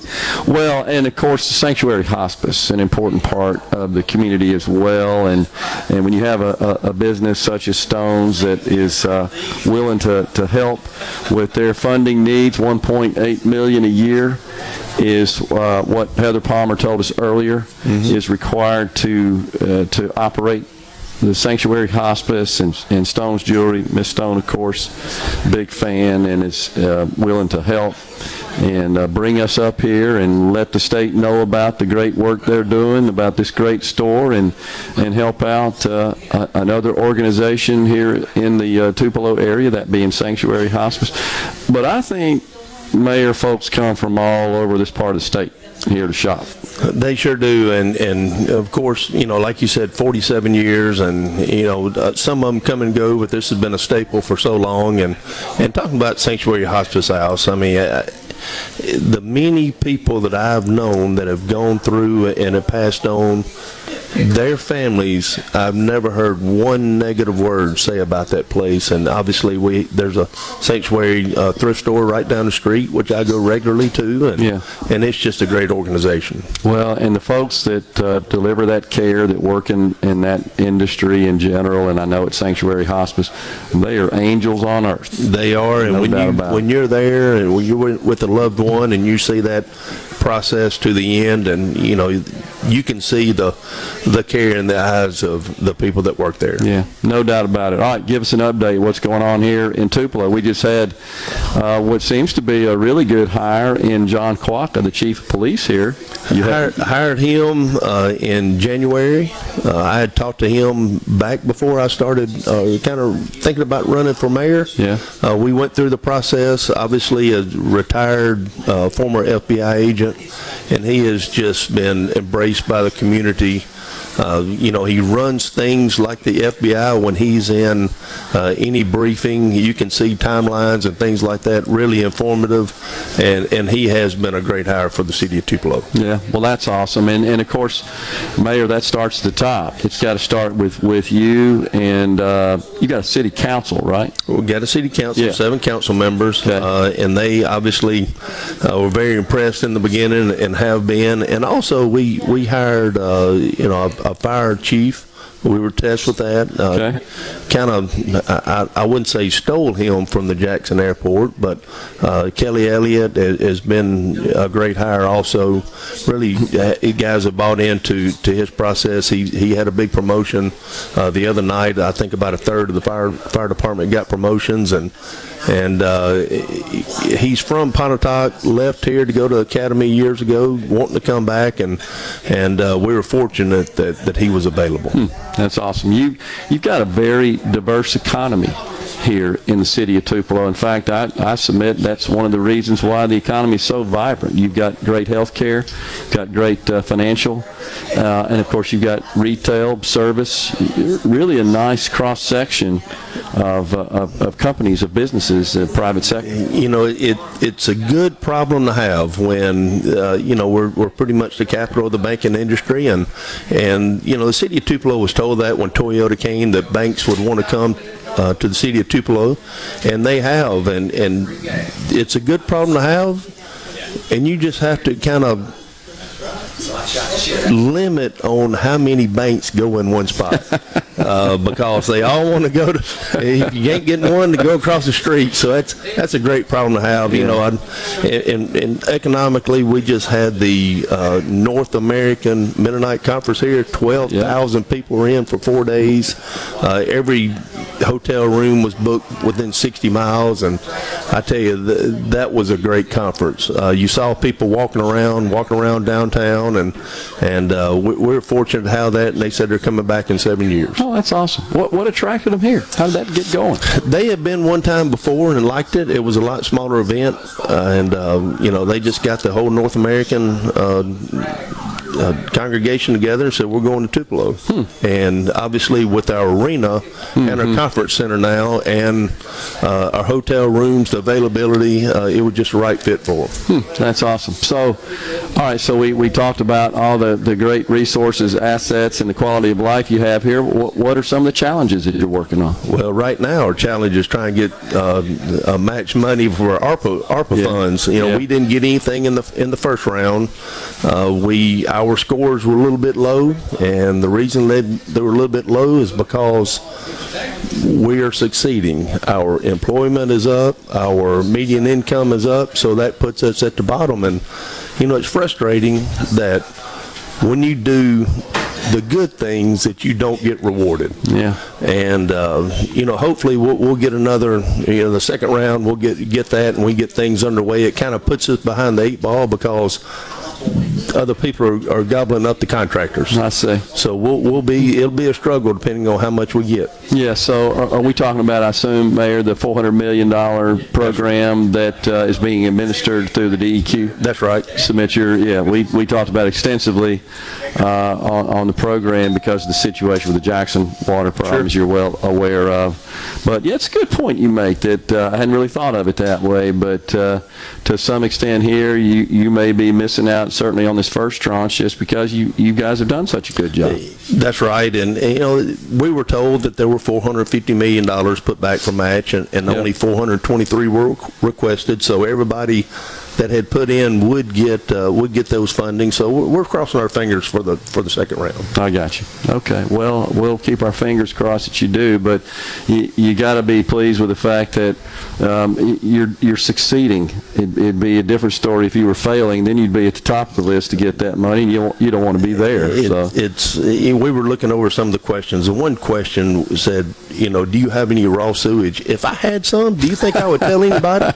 I mean, I don't want to. I don't want to be that exposed. So Yeah, uh, that's a good point. uh, But I understand that you know some of the some of the areas that uh, have been a little depressed, they, they need that money too. So you know, it, it's all uh, evens out in the end. Yeah. All right, we got a legislative session uh, coming up, and of course, uh, municipalities are always uh, in touch with their their representatives in the House and the Senate that, that cover uh, their towns, their jurisdictions. What's on your plate there that you're talking to them about? Well, we had our legislative dinner uh, a couple of weeks ago. All of our representatives were there, Senate and House representatives, and we laid it out there. And a lot of things were of phase phase two from what we asked for last year on McCullough Boulevard. Uh, we're still uh, wanting to do a lot of stuff at our, our signature park, Ballard Park. We need a new fire station. Uh, we just built one the the fire station we need to replace is 50 something years old. So we have to keep up with our emergency services. And i think we need to build a new fire station every five years. If we do that the one we just built will be 45 years old when we finish. So you have to keep some type of balance there and, and uh, continuation. You just can't get those get uh, let them get too old Yeah, that's that's a good point, and uh, to a great extent, uh, I I have attributed the issues in with the Jackson water. Not trying to draw a contrast here between Tupelo and Jackson, but the point I'm trying to make is, I think you make a good one in that it's kind of like owning a horse or a boat. You're not done when you buy the horse or boat. Your your issues are just starting when you own those assets, and you got to constantly maintain it. That's right, and I can take the arena for example. We can build a lot of large buildings and, and things to entertain, but when it comes to maintenance, in ten years you have to spend fifteen or twenty million dollars, and it's it's tough to swallow sometimes. Uh, but like I said, you know, a lot of people want to build. Okay, let's build four or five fire stations in the next two or three years. Well, guess what? Forty years, guess you got to build four or five Yeah, more. that's actually absolutely right. So you It's need continuous. You, you- that's right. Continuous maintenance. Yeah, got it. Mayor, always good to see you, sir, thanks for coming on middays. Thanks for being here at Stone's Jewelry. Appreciate it. Thank you for having me on. You got it. Mayor Todd Jordan has been our guest here in the Element Well Studios. We are once again in Tupelo at Stone's Jewelry. When we come back, we've got um, Mari Gia Kelly, the Director of Existing Business Development for Community Development Foundation in Mississippi. Stay with us.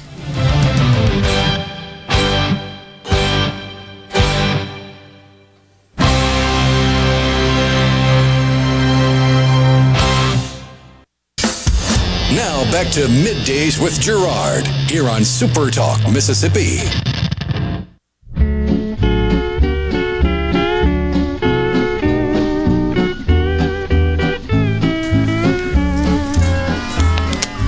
Mele Kalikimaka is a thing to say on a bright Hawaiian Christmas day. That's the island greeting we send to you from. Welcome back, everyone, to Midday Super Talk Mississippi. You love that one, don't you, Rhino? Oh, yeah. That's where we need to go, is uh, where the palm trees are in Hawaii for Christmas. Somehow that just doesn't fit. I'm not sure. But it's a great song, anyhow. We are back at Stone's Jewelry in uh, Tupelo, Mississippi. Be sure and come by, bring a new unused blanket, or come by and make a monetary donation to help out the uh, Sanctuary Hospice House. And uh, joining us now, we've got Amari Gia Kelly. Did I pronounce that right? Man, you're close. You're close. Kelly? Gia Kelly. Gia, okay. Kelly, yeah. Gia, Gia Kelly. That's okay. it. But I, look, I've heard it a thousand different Okay, ways. Okay, yeah, well. I struggle with the same issue with my name. So, but you are the director of existing business development for the Community Development Foundation That's in Mississippi. correct. That's correct. So, uh, so we represent just Tupelo Lee County there. So that Tell us what you do exactly. Yeah, so uh, so at CDF there, I work with our existing industry. Uh, you know, any any needs, if there's expansion projects, um, anything that they've got going on, uh, workforce wise, things like that that that you know they need help with, uh, whether it's uh, you know state funding that we help with or job fairs, um, in, anything in that in that realm that we can we can keep them happy and and keep them manufacturing products in Tupelo. Okay, got you. So, but, but are you working for just organizations in the Tupelo area? That's right, just Tupelo Lee County, just just our industry here in Tupelo Lee County. Now, CDF Gerard all, also has uh, we house the Chamber of Commerce is you know also part of CDFA. So you. we work with the local businesses as well uh, in that chamber aspect. Okay. But but um, but CDF specifically works more with nonprofits. Is that true? Uh, no, no, not necessarily. So we we uh, the so we're, we're kind of two two separate. So. Um, uh, on the Chamber of Commerce side, uh, you know, we do all chamber, you know, related activities you can imagine, just like every other, you know, city in, in the state, right? And then uh, third floor, we've got our economic development team, where we uh, we've got one team that actively recruits new business and industry to Tupelo Lee County. Um, uh, I, I help uh, keep them happy once we get them here. Okay, that that makes total sense. Yeah. So it it seems to me like it's more about just enhancing communities, just improving the quality of life. No, that's right. Uh, you know, our, our motto is more and better jobs, right? So, uh, so working to bring uh, new opportunities to, to the people of Lee County, and uh, you know, through jobs, and you know, it's, it's I've, I've always heard, you know, uh, so goes Tupelo, so goes the rest of North Mississippi, right? Sure. So we're, uh, you know, we, we try to try to be at the forefront of everything, and, and, and be the, the leaders in, in this part of the state. Where do you get your funding? So uh, we're, we're funded in a couple different ways. So membership uh, through Chamber of Commerce, right? Okay. Um, so those local businesses that uh, that are members, um, our uh, county board of supervisors, we work very closely with. So we're we're partially funded by by them, and then we also uh, own and manage uh, properties and buildings and things of that nature that that draw some revenue as well. And so, do these organizations uh, then, Maury, exist uh, throughout the state? Yes, You've got. They're- counterparts across the state. right. Okay. There are different economic development groups all over the state. That's I right. got it. Okay, makes sense. So your responsibility is for this area. That's that's correct. Okay. Uh, and do you guys collaborate? Do you coordinate No, activities? a- a- absolutely. You know, we, we know it's kind of a small small group of developers in, in the state, and everybody kind of knows everybody, and and and uh, you know, we, we compete at times, but we all we all try to play nice. How many staff do you have? So uh, we're at 18 there there at CDF right now. Okay. Yeah. What's a typical day look like for you? Oh goodness! Uh, you Is there a typical tell. day, No, huh? it's not really typical. You know, nowadays, um, you know, with uh, with uh, you know the the mass layoff, we've been Yeah. busy with that and Yeah. trying to get those people back to work. Um, but uh, you know, we work with uh, our state agencies a lot. Uh, we you know do a lot of a lot of uh, workforce development type things. You know, with with COVID and all that came out of it, everybody was scrambling for employees and and still looking. And you know, we're uh, we we we work in that that aspect uh, daily, um, and just different uh, different things going on within the county and city. What brought you to this role? Yeah, so uh, my dad was actually in this role, uh, this existing industry role for about 40 years. Wow. Uh, yeah, he was at CDF, and uh, you know it was, it was a good opportunity. He was getting ready to retire, and uh, man, uh, there was a, a great opportunity there. I was in the industrial recycling world before I came to CDF, so Okay. paper and plastics, and, Okay. and I also had a good uh, good working knowledge of the industry here in Tupelo, Lee County, and uh, man, it was a it was a good fit. Been a good fit. Been there for about two years now, so really enjoying it. You get to meet a lot of people doing this, You don't do, you? you do a lot of lot of influential people, um, and uh, you know it's a it's a uh, it's a it's a good good deal. Yeah. Yeah. And and what, what would you consider um, a success story or two you, you'd want to share with us that you you feel good about, you're proud of? Y- Yeah, and, you know, uh, one happened here recently. You know, with the, with that United Lane layoff, Mhm. um, we uh, we got in so. Tuesday morning or Wednesday morning, uh, you know, they laid everybody off at midnight that night. Yeah. They sent that mass text out, and hey, they got the gates locked that morning. Um, we had uh, had a little powwow with our folks upstairs, our, our CEO David Rumbarger, uh, our operation VP of operations Shane Holman, and uh, some of our other, other ED team, and said, hey, you know, what are we going to do? We've got to react. Job fair was the first thing that came to mind. We've Sure. got to provide some opportunity to get these folks back to work, right? So, um, you know, by lunch, I think we had uh, 20 industries signed up. Um, you know, our, our partners in the area, uh, Three Rivers Planning and Development District, uh, Randy Kelly and his team over there, phenomenal. They were my first phone call at uh, 8:15 that morning, and uh, Terry Treadaway, uh, who's our workforce uh, coordinator, uh, Terry agreed, hey, we've got to do something and do it quickly. Uh, next call was to uh, Barry Emerson at ICC. Uh, we need a facility. We need your support. And uh, you know, you know, having those partnerships are very important, and we all work very, very well together.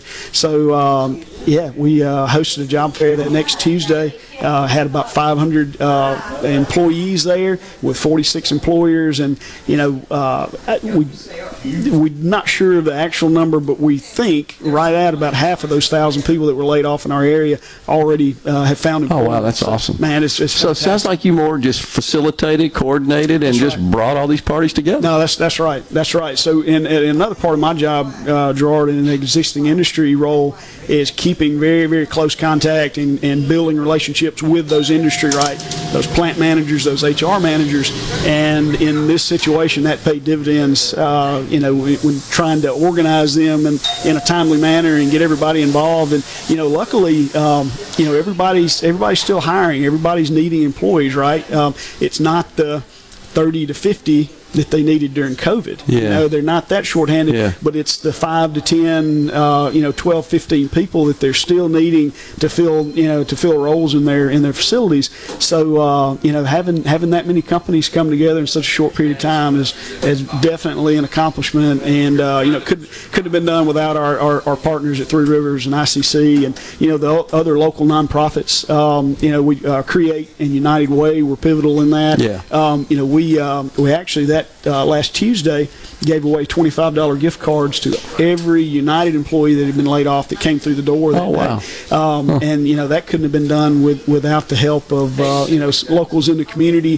That uh, you know, uh, heart goes out to all these employees that Yeah. were laid off at such a such a terrible time. Right, right before Christmas, right before Thanksgiving, um, and you know, uh, just having a community that wrapped its arms around those people like like Tupelo Lee County has. Uh, you know, it's it's a it's a wonderful thing. Yeah. What else you want the audience to know about community development? Yeah, Foundation? so so um, you know one thing I want to plug next uh, Tuesday we're having another job fair, Gerard. We're going to try to capture uh, that other 500 or so people that did not come through the job fair that day. So I want everybody to know that uh, you know if you're if you're unemployed. Uh, absolutely want you there uh, for sure. If you're a United Lane employee, want you there. Um, there's going to be uh, right now we've got about 20 employers, um, but we hope that's going to grow to that 45, 46 mark by next Tuesday. Uh, and also, uh, you know, we're going to have some public assistance there. Um, the Create has raised some money. United Way has has raised some money, and uh, we're going to offer some direct assistance, and then also uh, have some of the some of the other public assistance pieces there for people to take advantage of. Hmm, interesting.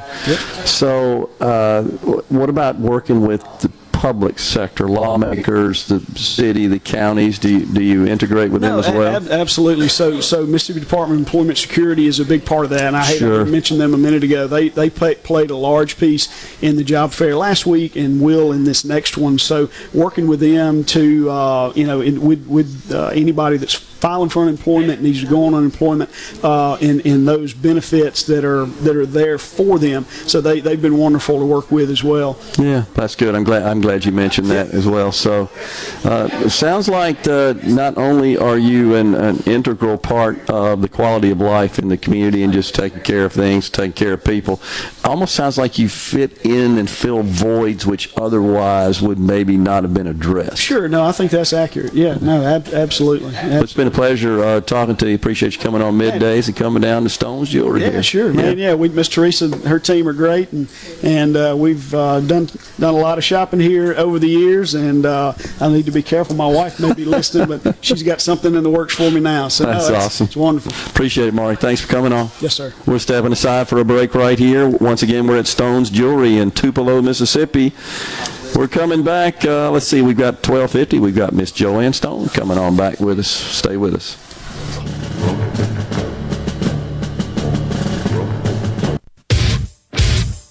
You're listening to Middays with Gerard, Gerard Gibert, here on Super Talk, Mississippi.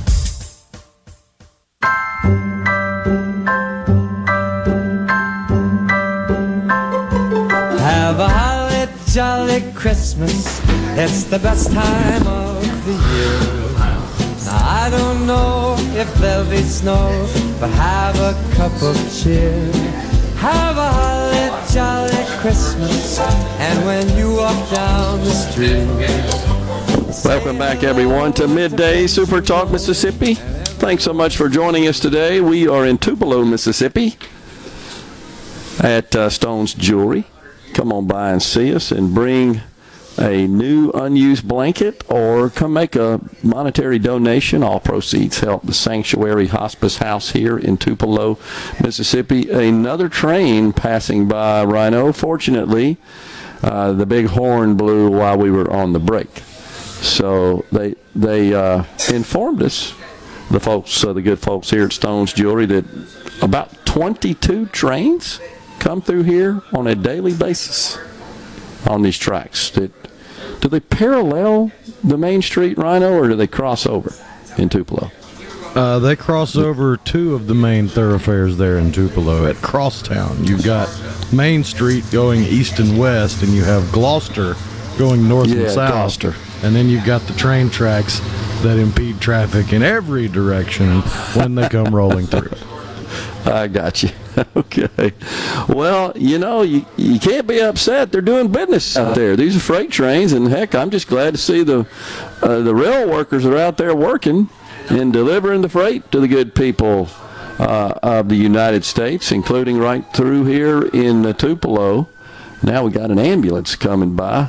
Hope everything's okay there, and that has got traffic stopped a little bit. But it's uh, it's quite an active community today, for sure. Uh, Rhino is a good place. I know this is uh, your home, and we've enjoyed visiting with uh, the local folks, including members of the legislature, former members of the legislature. Mr. Steve Holland, Randy Boyd, presently represents Lee County in the House of Representatives. The mayor, chief of police and uh, Miss Palmer from the hospice house, and we've got Miss Joanne Stone coming on with us next to wind up the day.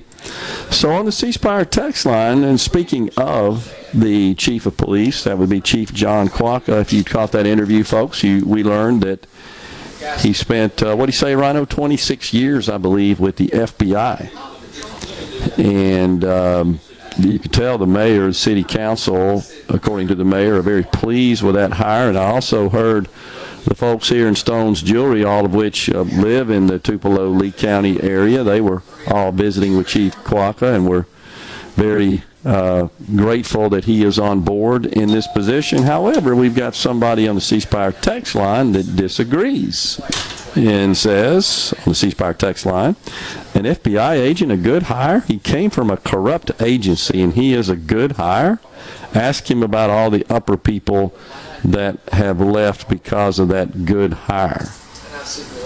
So I'm not sure what upper people this individual is referring to. Folks that work at the FBI, uh, or folks that work in the above him in the police department here. So I, I really can't follow that. It's not clear.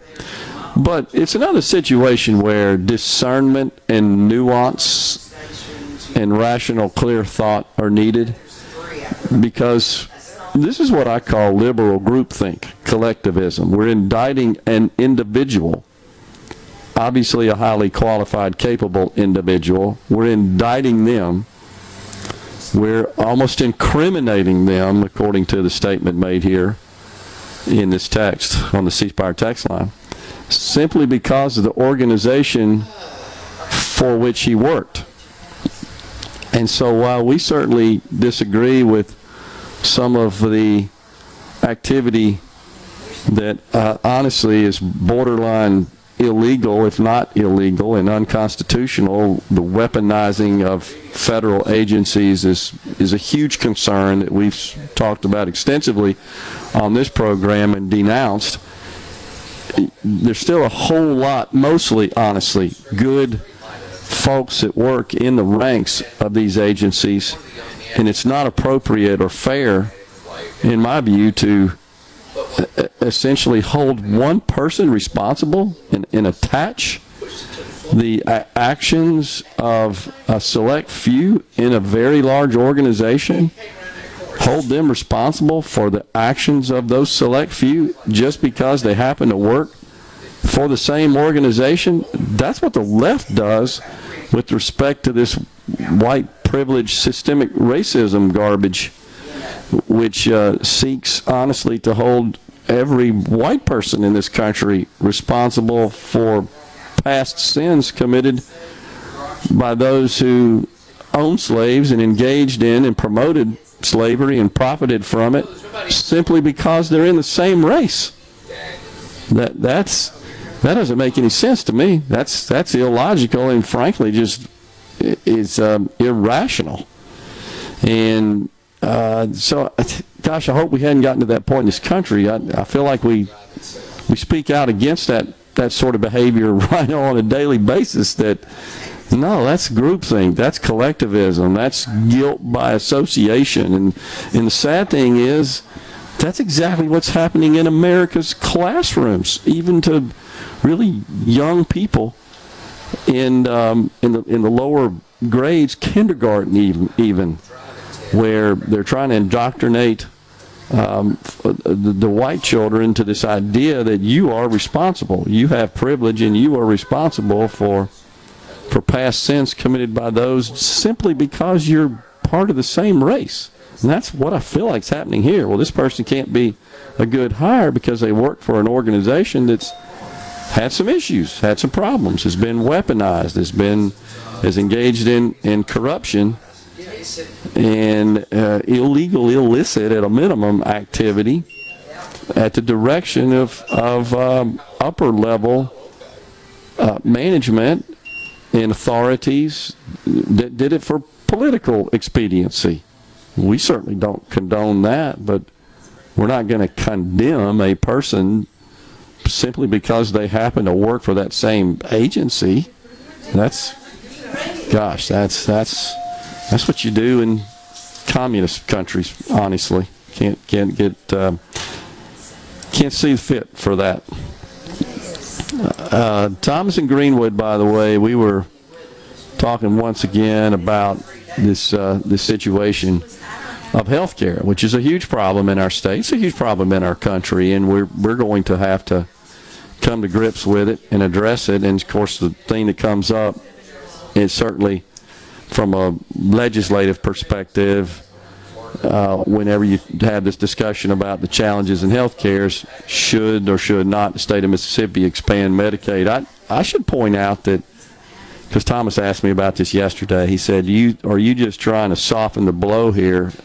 In the way I have, have commented about this issue, uh, at the inevitable passing of Medicaid expansion in Mississippi, I don't think it's inevitable. In fact, I don't think it's going to pass. And, and just to clarify, for background purposes, Thomas, I actually spoke against Medicaid expansion on in a split screen television debate. Uh, it was- uh, aired live on, and it was out on YouTube for a long time, but it's since been removed uh, at uh, Mississippi Public Television, and I spoke in opposition to expanding Medicaid. That was 2013, nine years ago, when this was still just a twinkle in the eyes uh, because the Affordable Care Act had just been enacted in, in 2010, and much of the provisions were just starting to come into effect, including Medicaid expansion. And I made the case against it. Um, but uh, so one of the things that I talked about yesterday was this law that's known, the acronym for it is, is M- EMTALA, which was passed uh, in, in 1986, signed into law by Ronald Reagan at the time, the EMTALA law. And essentially, it stands for, by the way, the Emergency Medical Treatment and Labor Act. It, it really, what it require, it requires um, hospitals that operate emergency rooms or those that just are in the emergency uh, care business from refusing treatment to examine or treat anyone that arrives at those facilities if they cannot pay. And they are required to uh, to screen them and to provide what is is defined as stabilizing treatment at a minimum, even if they can't pay and and so it, I've simply pointed out that if you want to get to a pure free market situation in healthcare, as, as long as people receive care that for which they don't pay and are not able to pay, and providers are forced by law to delivering that care, it's impossible to have a pure 100% free market. That's not a statement in opposition to EMTALA. It's just a statement about economics in business more than anything. So the issue is if you were to repeal that law, Thomas seems to support that, and he wants to contact um, some representatives in the U.S. Congress to do so. If you if you do so and you get it repealed, then what do you tell a person who shows up in the hospital is having a heart attack in the emergency room? Can you? No, I can't pay. Do you just let them die, or do you treat them? It's a, it's a serious, complicated, sensitive question. Taking a break right here in Tupelo, Mississippi, at Stone's Jewelry. When we return, we'll wrap up middays with Miss Joanne Stone, the owner of Stone's Jewelry.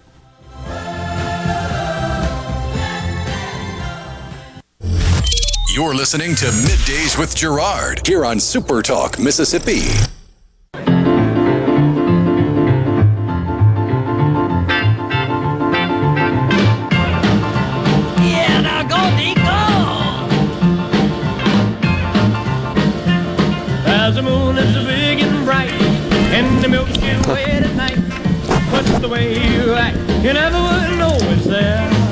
Welcome back, everyone, to Midday Super Talk Mississippi. We are once again in Tupelo, Mississippi today. It's Stones of Jewelry. We've got another winner.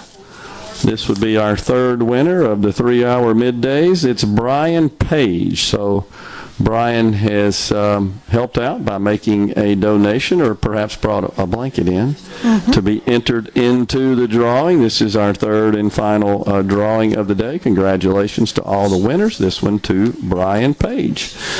And so we, we want to pass on, we got, by the way, Miss Joanne Stone, the owner of Stone's Jewelry. We want to pass on again that if folks want to uh, help out by bringing a blanket, a new unused blanket by, or making a monetary donation, they can do it beyond today. They don't have to do it just today, right? Absolutely. Yeah. So, and the proceeds, again, the benefits uh, go to Sanctuary Hospice. That's wonderful. Come on out, folks. Yeah.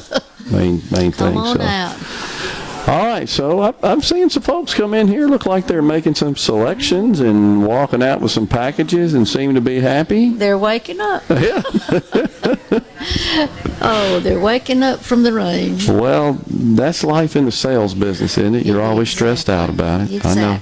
Yeah, and you, it always works out. But You've been you doing this 47 years. The good Lord's taking care of you, but that's because you've taken care of the people. We love them. We Yeah. love them. yeah, you take care of your your team, and they take care of your customers. of them are precious. Yep, It's always that one percent. I think Uh, any retailer, no, I understand. any retailer would say that probably. Oh, I If they understand. be honest. That, that's right. But the 99% make it all worthwhile, Yes, don't they? it does. Yeah, no doubt. does. So, what do you think about the all the guests we had in, in the store here today? We had the chief, we had the mayor, we had you. we had old our good friend Steve Holland. He's always a hoot. We, uh, of course, we had Representative Randy Boyd, that uh, represents Lee and Itawamba uh, counties. We had uh, Mari Giatelli, the director of uh, business development for Community Development Foundation in Mississippi, and of course Heather Palmer, that uh, from Sanctuary Hospice. So a big lineup today. Big lineup today. Yeah. They all showed up. didn't They all showed up and uh, always do a great job. I, I enjoy coming up here and, and visiting with all the great people. So the one thing that that I've noticed about uh, being in this position now for two years and, and having the privilege of traveling the state of Mississippi, including uh, the city of Tupelo here, is everywhere I go, people are so passionate about their communities, and I think it's something that distinguishes Mississippi. Uh, the cultures are a little different, the landscape's a little different, the towns have kind of got their own personality, but everybody's very proud and and, uh, and very passionate about where they live, and and again, and want to do good for their community. Tupelo's certainly no exception. Absolutely not. They've been very, very supportive of us down through the years, and Lord knows we appreciate it. It's un- incredible. How and our surrounding areas. I mean, the little towns all Yeah. around us, north, east, south, and the west. We appreciate you. So you got folks to travel into Tupelo Oh, yeah. specifically to come to, to your store here, right? And uh, we've got a good customer from Holly Springs, Mississippi. Okay, They come every year. Yeah. It's just amazing. that's awesome. But we had a store in Holly Springs at one time for Okay. several years. Okay, And uh, that's that we made a lot of good friends there too. So anyway, it's Any- been good. anything in particular that's been popular this season, this Christmas season? Yes, it has been hoop earrings. Hoop earrings. How about that? And I've got one pair over there. Should I say this? Probably not. What? One of the salesmen came in. Yeah. He said, "You've got to have these earrings. Hand them to me, Kathy." Okay. They're hoop earrings, and they're called hooker hoops. Hooker hoops. Okay. Look at them. Whatever works. Okay, gotcha. we you know, when I was a kid, these were popular. Well, I, you can jump through that almost. It's like a hula hoop. Put it around your waist That's and dance around with it. yeah, we could go hoop. So we're, you know, back in, I, I'm thinking about um, the inside. Twiggy. Do you got, you got, you have to be old enough to remember that Twiggy. Yeah. The model really, and then she kind of popularized being really, really thin. But I think I want to say she wore the mod clothes in the you know 60s and had the big hoop earrings as well. So Yeah, maybe I that's back. remember that. 'cause I- what is the sixties? 60s, I think. We were around for that. Yeah, I was. You might not have been. Oh, I was around. Was around. Okay, so the hoop earrings, and you got them in stock And the inside outside hoop. That's where the diamonds are shown from the inside of the hoop earring I see. in there. I see. What about wedding sets? You folks get Wedding, married? We still we still have people getting married. Yeah. Not as many, maybe, but they buy rings. Is this a is this a popular time of year for that? I say the in the June and December. Yeah. The ones that get Okay. the rings in June sometimes get married in December. I the got ones you. that gets in December will marry in the June. Well, Miss Stone, it's been a pleasure to be uh, with you guys today. Uh, congratulations to all your success, and thanks I know are due to you for helping out Sanctuary Hospice as well. Thank you, ma'am. Appreciate it. So Appreciate it. We appreciate y'all too. Thank you, ma'am. Glad to be here. All We are out of time here today, and we're going to be back in the Super Talk studios again tomorrow. Until then, stay safe and God bless everyone. Merry Christmas.